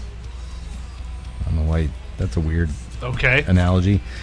You add in the highly developed rattlesnake fangs, and this fucker is a killing machine. He doesn't call it a fucker. I did. It's a remorseless killing Here's the thing, though. Do machine. we really need Nakatomi or whatever to tell us at this point? that was the building in Die Hard. do we really need him to tell us this is a killing machine at this point? I mean, we've seen this thing. It's. Remember those redneck fatsos? Of course. Well, they're out in the woods hunting the snake now, and the smart scientific folk have parked their RV in the woods, where Mr. Miyagi tells Doc Brad as he ar- as he loads his shotgun, "Tut style, this will solve everything." you may think a shotgun is the answer to taking this thing out, but when you look it in the eyes, you'll realize it's going to take a lot more than that shotgun. So Doc Brad and Miyagi take off on their bicycles because bicycles don't make a lot of noise. the, the snake is attracted to, to Vibrations, on the Vibrations. ground. and they go off in search of the beast on their bicycles. Hey man, he's a herpetologist. He knows his- I guess he knows his stuff. uh, I'm not even going to go there. Never mind. Oh, you know, you got me all queued up there to I, I'll come back to you. hit you with some knowledge. I'll come back to you. I'm sorry if I'm out in the woods hunting a 30 foot snake. I'm getting a shotgun. It just it might I might die with a shotgun in my hand. Well, but we're it's going to gonna be learn. in my We're going to hand. learn what the average yokel will do when encountering a beast with a shotgun. Right now, one dumbass yokel actually finds Seth the king cobra sleeping in the woods, and rather than shooting him, he has a shotgun a million times. He chooses to yell out, "Hey guys, I found him! He's already dead!" No, Which of course wakes the snake up. I'm assuming out of its hangover from eating that alcoholic doctor. He's just taking, an, he's taking an afternoon nap. Like he's just passed out. He's drunk. no, His mouth no, was wide open. The the herpetologist explains this in the next scene. It kills that hillbilly's ass. The other rednecks can't believe it. Well, take off his pants and suck out the venom. He can't be dead. Uh, no, Which kind of proves my point that maybe all gun happy rednecks are super gay. Is that going to be you at two o'clock tomorrow afternoon? I think Tut's dead.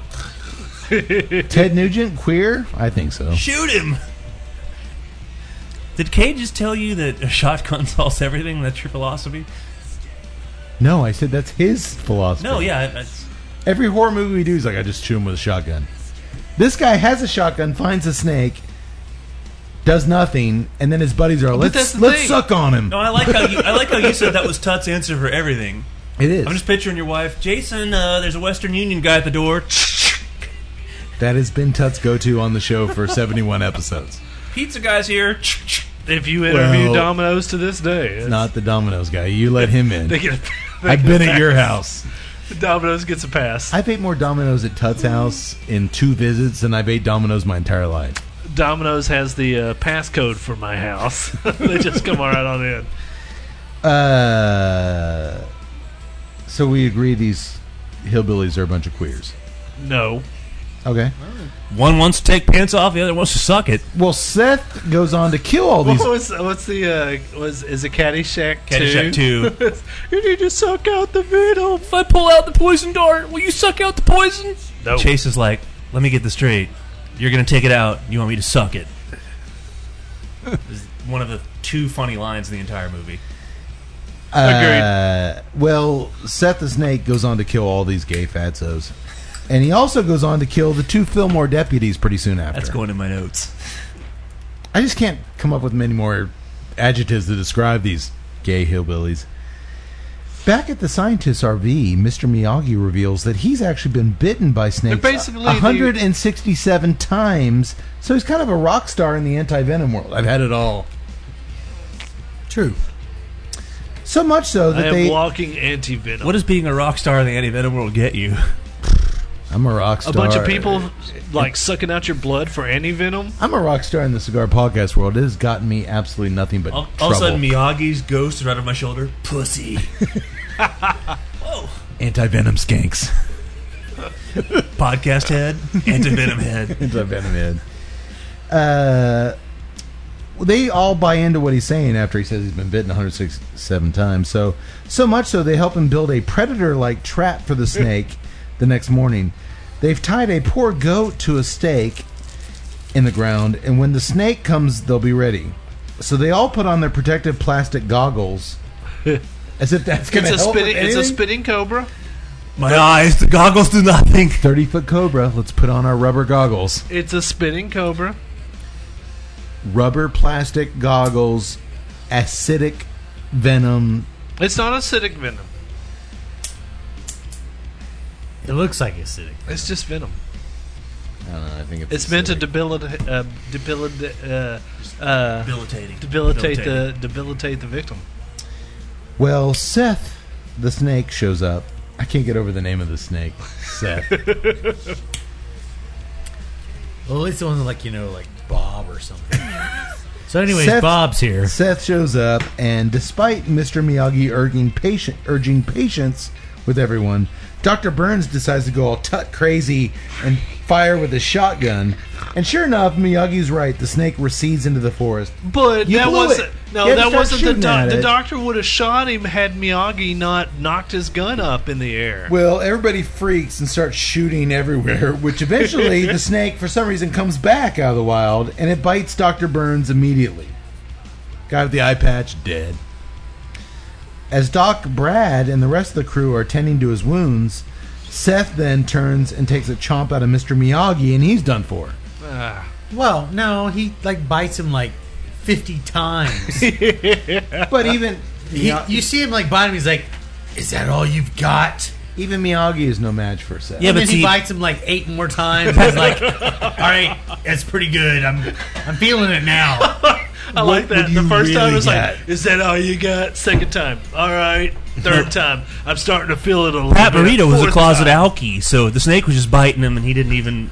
No, he was just trying to satisfy his alcohol version. Yeah, or the even that snake first was- doctor. I really don't want to hurt you. I'm just addicted. Was to Pat Pat Morita an alcoholic? closet alkie? No one really knew that till he died. Yeah. How'd they find out? Uh, Not that I'm trying to cover my no, tracks. uh, well, he lived to be 73. Uh, his wife actually, Doesn't sound like a bad life. uh, his wife actually It's a good said run. like, that he had said like uh, he had made some kind of comment like, "You can't ask me to stop drinking." He was apparently he Morita. did it pretty well. to Bill Brasky. I read it uh, on a, on a quick side note. I, I read uh, an actor who I'm not I'm not a fan of. Uh, this this week got divorced. Uh, Channing Tatum. And Mm-hmm. Did he get divorced? Yeah, Yes. yeah. from uh, the Jenna Jenna Dewan. yes? Okay, the, uh, she's from Grapevine, Texas. Texas. Oh, really? Okay, He- I he's know. her- actually I been know. spotted her- around town every I now know and Oh. her. She has a big role on the Supergirl series. She plays Lois Lane. Okay. on the Super Bowl series. Uh, that's the only thing I've ever seen her in. She's pretty good in it. She's extremely attractive. Yeah. Apparently, been married for a while, and apparently, uh, according to reports and interviews with Channing, he's a big drinker. And he's done interviews where he said, "Yeah, you know what? When we got married, she knew what she was signing up for. I I drank a lot, and I guess he's very open with the fact, like when I'm ready to have a good time, I'm getting shit faced. And she knew that when we hooked up on Step Up Two or whatever. She knew what she was And- getting into. This is the Channing Tatum experience. but it was a very forthcoming interview with this guy. Like you don't hear a lot. I mean, he's a pretty big leading man in Yeah. Hollywood. He's like, Yeah. he's like, yeah, I, I, I equate drinking with having fun and partying, and I love it, and I go crazy, and yeah, you know what? Channing Tatum. All she, right. she knew that when she signed up. That's what it- the quote was. Like, Yeah. she knew what she signed up for, and they're like, Channing Tatum's drinking ruined their. And she and she released a statement like, it wasn't that. Like, Yeah. I knew what I was. She said that I knew what I was signing It up. was the for. fact that when he was drunk, he boned a bunch of different chicks. apparently maybe flirted a little bit. But I, I, I just thought it was really refreshing from a Hollywood leading man to be like, yeah, you know what? When I have a good time, I have a good time, and that's what alcohol's there for, and I love it. And I'm not apologizing for it. Channing Tatum. all of a sudden, I'm like, you know what? I gotta go I like revisit that. those GI Joe movies because he was the worst thing in those things. He ruined GI Joe. Now you know movies. why he was blitzed. No, he's just a terrible actor, but What'd you think of him in Hateful Eight? Yeah, just kind of yeah, borderline. eh, yeah. Yeah.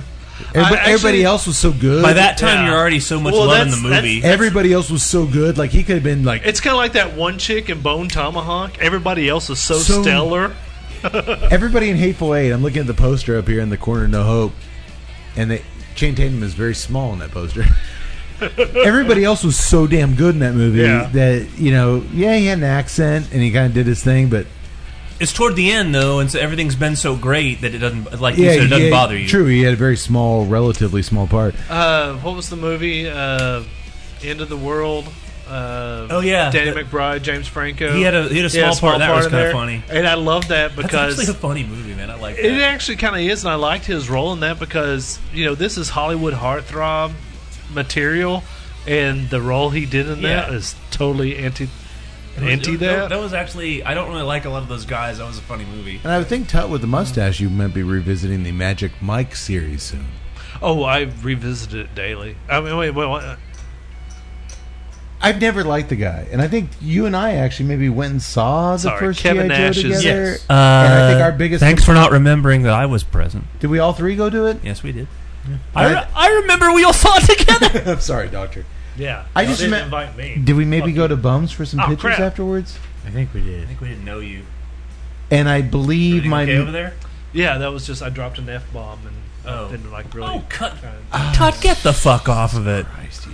You know what? It wasn't CTC. It was CTFC. Cut the fucking check.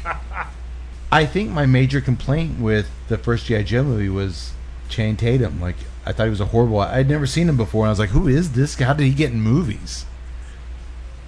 And I haven't really seen him in anything since. I, I'm kind of indifferent to the guy, but I love that interview. It was like, "Yeah, you know what? I'm just one of those guys that likes to drink a lot."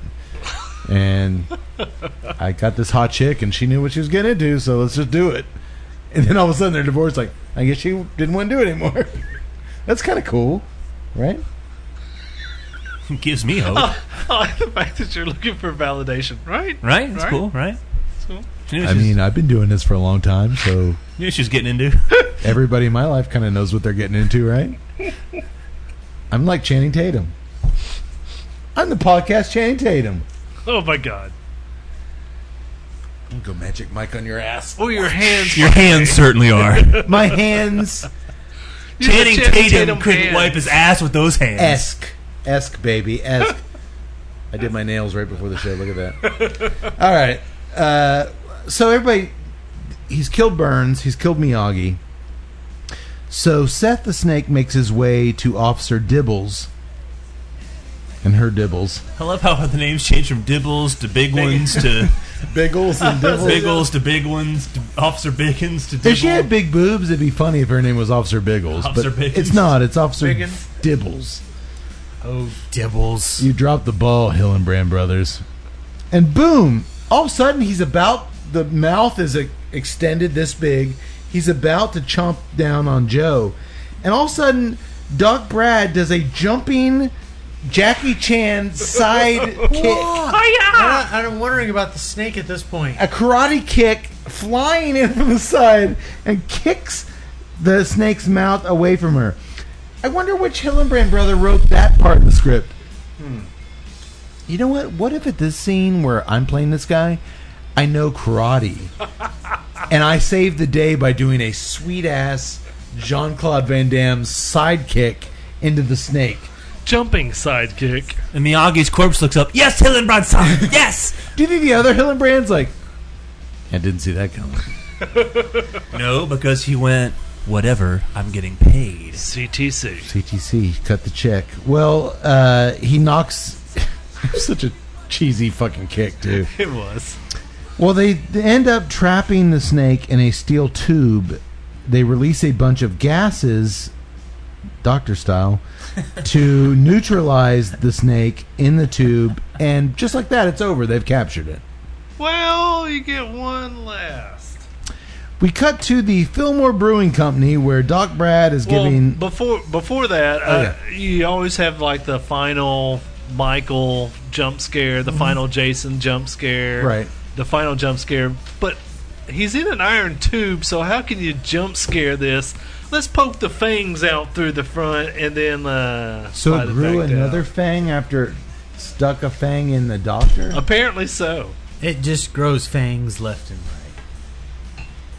A shark replaces It's all its fantastic. teeth. This movie is fantastic. Bang! If we were around in '99, that quote would have been on the VHS box. Tuesday Night Cigar Club. This movie is fantastic. Well, we cut to the Fillmore Brewing Company where Doc Brad is giving Officer Joe a present. His King Cobra. It's no. By the way, I did want to pair tonight. My original thought tonight was to pair with King Cobra malt liquor. Oh, that would have been awesome. Well, you'd be asleep ten minutes into the show. You and I would be out there fighting donkeys. you and I would be out kicking all sorts of donkey ass. Doctor, we've drank our share of King Uh, we, Cobra. we've had some over King the years. Cobra. I believe it. I believe one time we, I we chose to class it up a little bit. classed it up a bit. Uh, he gives her the leather bound organizer, which is just, Take this donkey. it has the pencil attached with a little leather strand. She's small town. She got him the high tech organizer. Oh, my passwords and my emails? he got her the leather bound journal. Oh, Because that's what she Deputy needs in this town. Biggins, You can't understand passwords. and he also tells her, encryption. "Are you ready for this? I've decided to stay in Fillmore and fill you more." Before, yikes! A giant king cobra jumps up out of nowhere and attacks him again. Boom. Boom! No. It's just a dream. Ah, They're actually safe on a hammock, totally safe. They- Some, The somewhere. last, the last scene Somewhere. dream sequence. It was the carry, the hand out of the rocks. I'm looking at you, Green Inferno. They're fine. Maybe we didn't get a king cobra too. I wonder should have. why. No, we shouldn't have. One's good enough. Uh, the Hillenbrand brothers are now running the janitorial service that cleans my office. How they doing? Pretty good. You have an office? It's more of a dungeon. You have a s- a, a, a, a janitorial staff I've got a dungeon. and janitorial staff. Well, there's people around every time they have a mop. I, I don't know what's going on. All right, that's the end of the movie. had enough of your questions. We mentioned it earlier, Doc. The onslaught of you and I, dude. We used to coordinate in the early knots. I think they say Yes. sci-fi movies when they were coming out every Friday or every Saturday night. A new Sometimes sci-fi on a movie. Monday night at 10, we had to go to work the next day. we would still coordinate. We are like, hey, you go get your Steel Reserve malt liquor. I'll get mine. We're gonna watch uh, Leeches. And in no way is that depressing. No way is that depressing. but they had a shitload of snake movies, and then they evolved into a s- shitload of crocodile movies. They involved a shitload of which went to the Sharknadoes, and then they went to the shark Every now and then there were Shark some good ones. There was octopus. like Sharktopus. Swamp Shark with Christy Swanson. sharktopus or the five-headed shark versus Brooke Hogan. Pterodactygon. Sharktopus with Eric Roberts is good. Yeah, we're, we're, we could write a thesis paper on it. they got so CGI crazy that it made me appreciate this film for the old school aspect of it. Me too. I'm saying old school 1999. Yeah.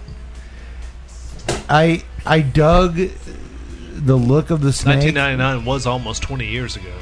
It was, and I think they should have showed the snake more. You built this fucking snake. Yeah. Why show Pedro and all these chicks? Just show it. You built the snake. At Show least us show eating the- it. You're not making Jaws. All you gotta at some do- point, the Hillebrand brothers had to realize, you know what? This is King Cobra. It's not Jaws. We should probably show some blood Well- and maybe some titties. You're Well- saying that a guy should have realized that who did this. What am I doing? What am I doing?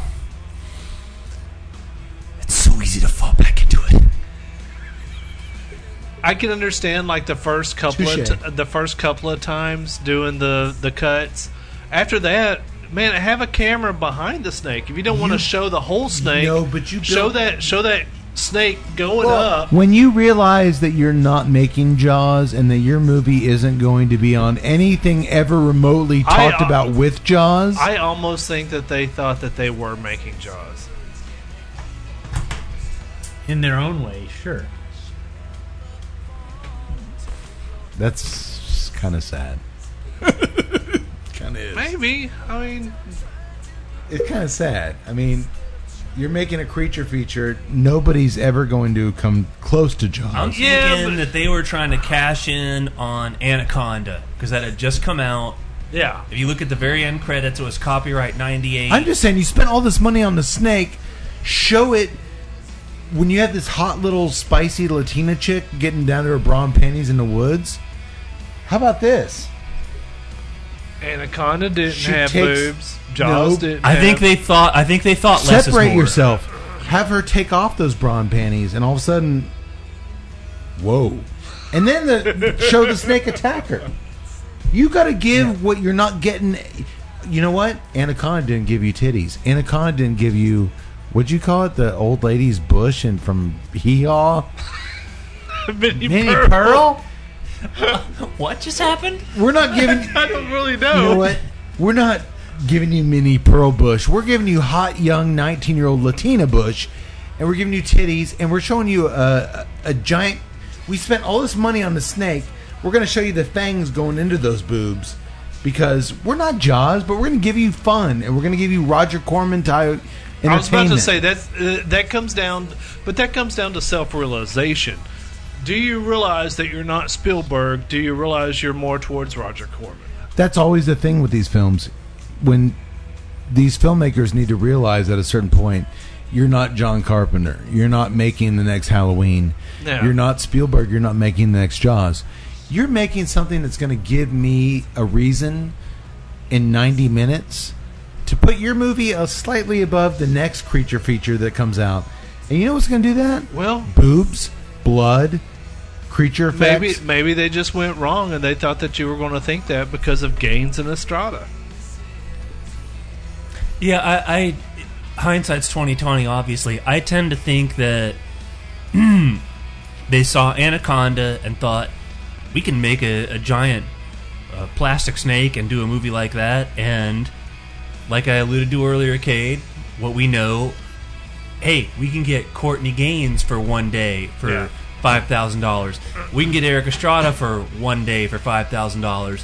We, we're, we're gonna make a low budget, but it's gonna be a really good Yeah. snake movie. Like in no, they weren't ever thinking the Spielberg connection, obviously, but I, I think they were they were feeling like, Sorry. hey, if Anaconda just made 140 million dollars at the box office, we can go make a snake and go out here get some get some of these people that that that, that uh, audience will recognize. We Yeah. can make a really good tight movie like that.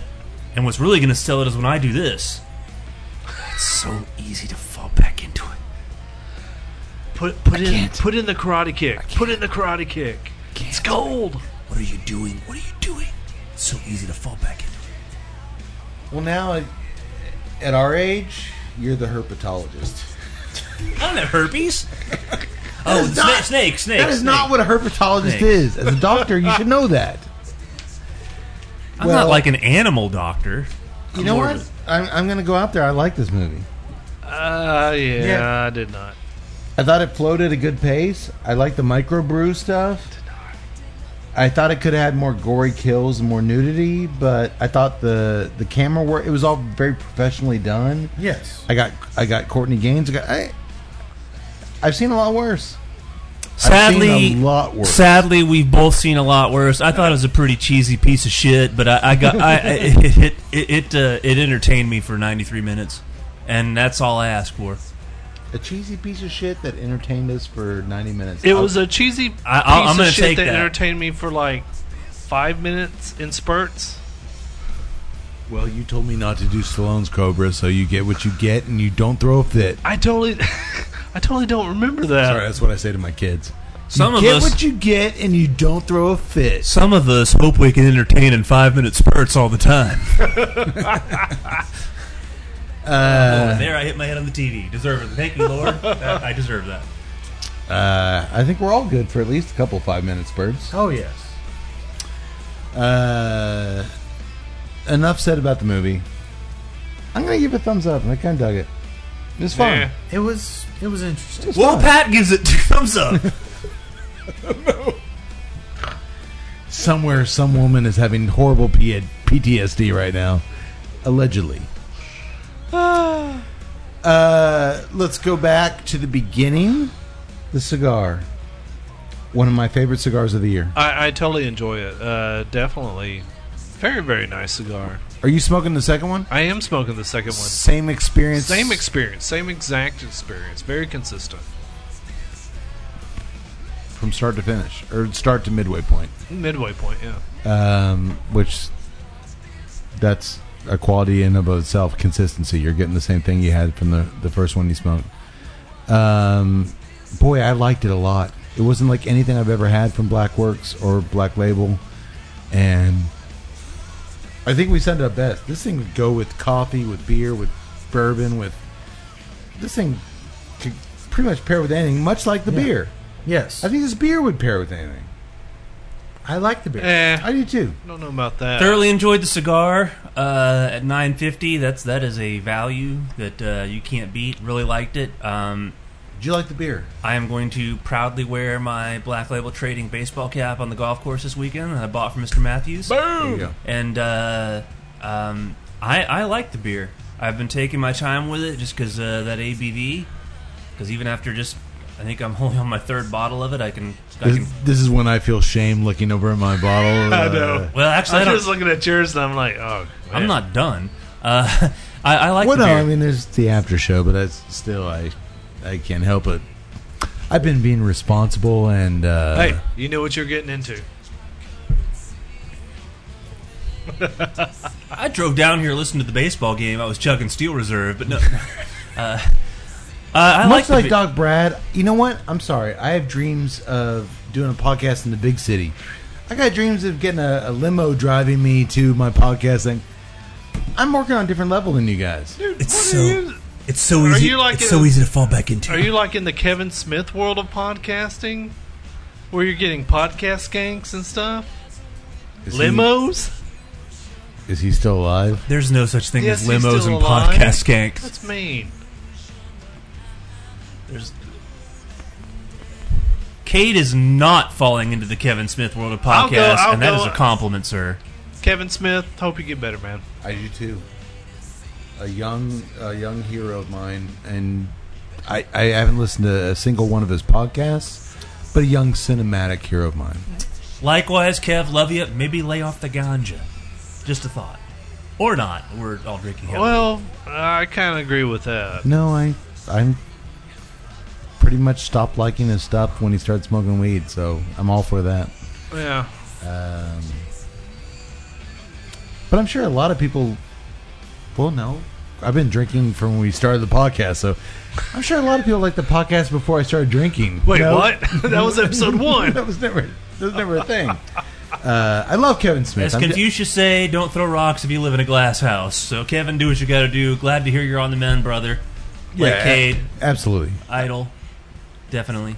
Early Yes. stuff, big time. uh, a huge idol. Yeah. Uh, my God, I spent a year of my life making a movie trying to be Kevin Smith. So I'm not gonna. I'm not gonna. Uh, I love the guy. And uh, another topic for another day. Uh, I I like the beer. I do too. It's an interesting beer. Uh, I don't like dark, heavy beers, but I like this one. Well, and I think that's It's gone as soon as I drink it. it, it really is. That's kind of amazing. I Actually. think with the high cigar we're smoking, ABV, but that's a it, positive. in in in its own way, like you just said, it's not heavy. It doesn't weigh you down, so you just keep drinking it. and It's very you know what? I sent uh, one of our big time fans on the show, Honest Roast Coffee. I sent him a bag of coffee that I've been drinking a lot of at the house. And to his credit, he was very honest about it. Looks That's why good- it's called Honest Roast Coffee. Dude, he was honest. it looked good, smelled good. Eh. He sent me pictures of his coffee brewed next to this one.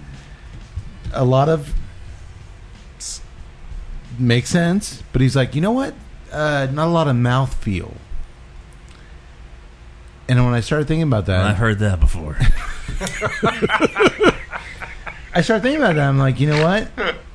He's right. I love this coffee. I love the way it smells, the aroma. Yeah. But the minute I drink it, it's gone. Like the minute I take a sip, I don't have anything lingering. Like Yeah. ah, I'm not looking out on my back deck with two hands on the mug. You're No, it's gone. You're not sitting in a Chevy I commercial love with the way it Bob smells. Seger. Out, I love the way the beans smell out of the bag. I love when I grind them, and I love the way it tastes on on, on the first sip.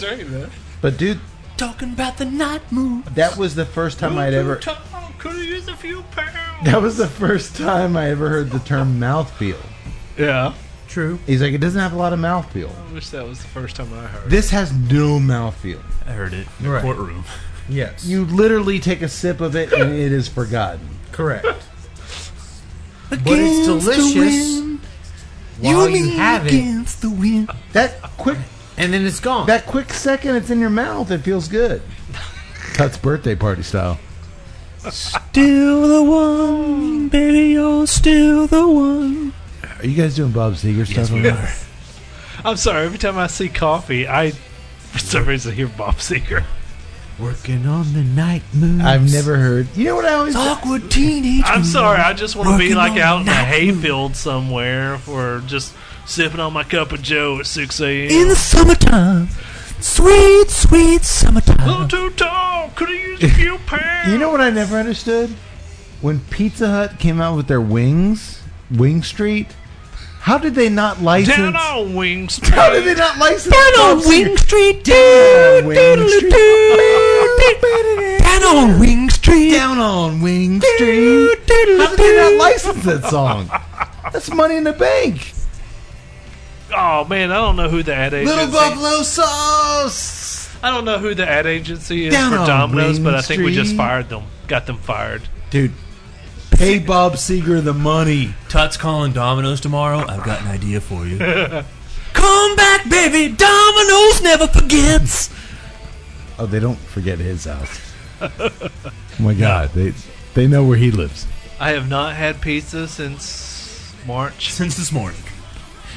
That was a week ago. My birthday. It was like a couple of weeks ago. Okay. Uh, well, I'm cutting back. And let me give you props, Mr. Cade, for uh, performing, as a lot of people in different walks of corporate life say, performing their due diligence.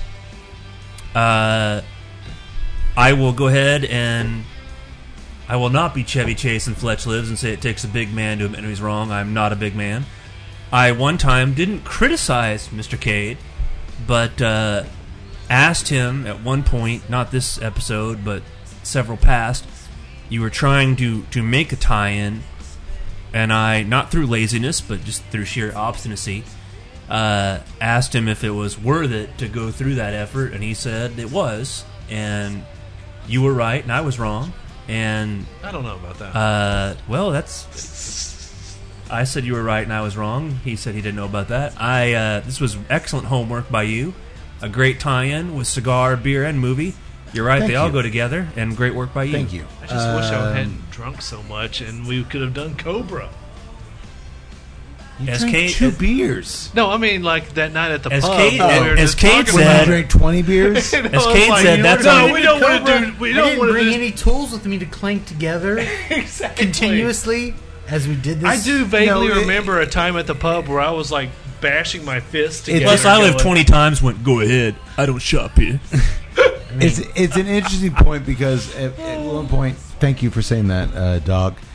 He was like, you know what? Does You- anybody really hey, care? you that, earned it. Does anybody really care that we pair the beer and the movie and the We do. cigar?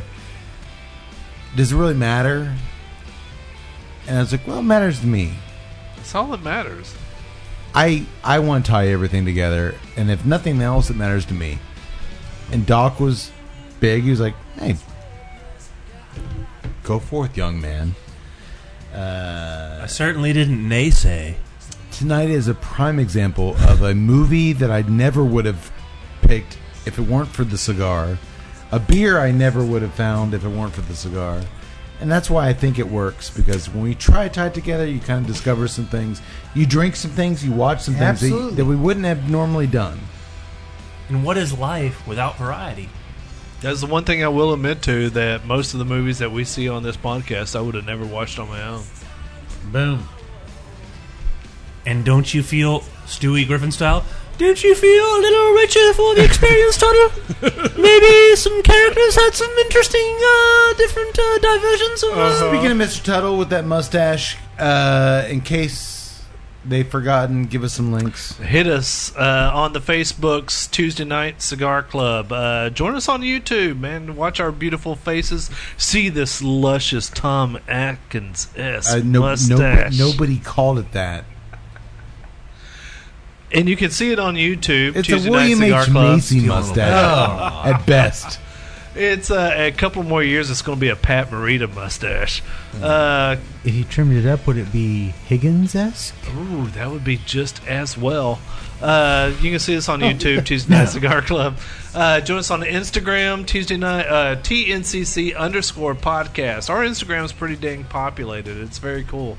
Uh, go to the Twitter account at TNCCcast. Uh, sometimes you'll be able to see this luscious mustache as I do my woodworking projects on Twitter.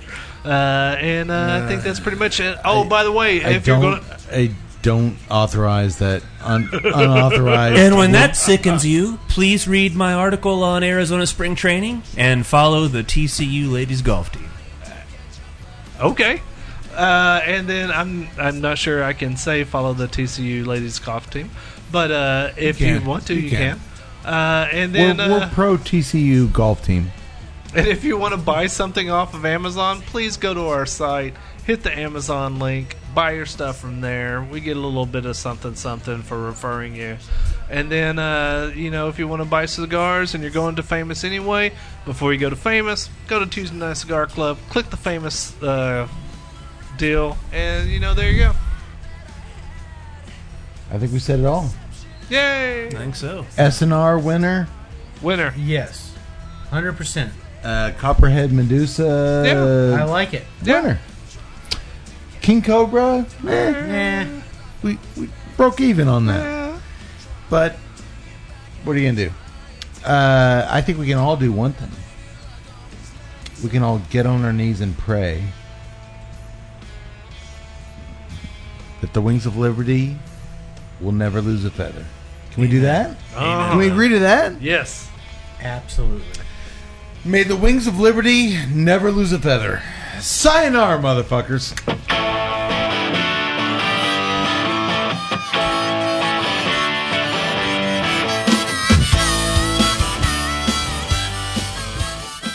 To learn more about the time a young adolescent Keith A. Howell heroically sucked the poisonous venom from a young lady who, depending on who you choose to believe, may have either been bitten by a lethal snake or just fell off her bicycle in front of my grandparents' house, and the next thing she knew, a young, horny Keith A. had her ankle in his mouth. Read the true crime novel, The Teenage Serpent from Hell Who Terrorized the Town of Steubenville, Ohio in the summer of 1980. Written by renowned hack and blubbering jackass Paul Subiner. I personally hate this biased account of things almost as much as I hate Paul Subiner himself. What an asshole. Fake news, folks. Fake fucking news. In the meantime, to learn more about the cigars and libations enjoyed on tonight's episode, you can visit www.blacklabeltrading.com and www.copperheadbrewery.com. For more on O'Brien's Irish Pub, the live music leader in Central Texas, please visit o'brienstemple.com and download their free smartphone app, where you'll find full beer listings including over 40 on tap, menu information, and a calendar of upcoming live events. To listen and purchase music heard on tonight's program, check out www.fritzbeermusic.com. Thank you for listening to the Tuesday Night Cigar Club podcast. This is Keith A. Howell saying until next time, friends, unless we see you sooner at the pub. So keep it smoky, and for God's sake, keep it ballsy as well.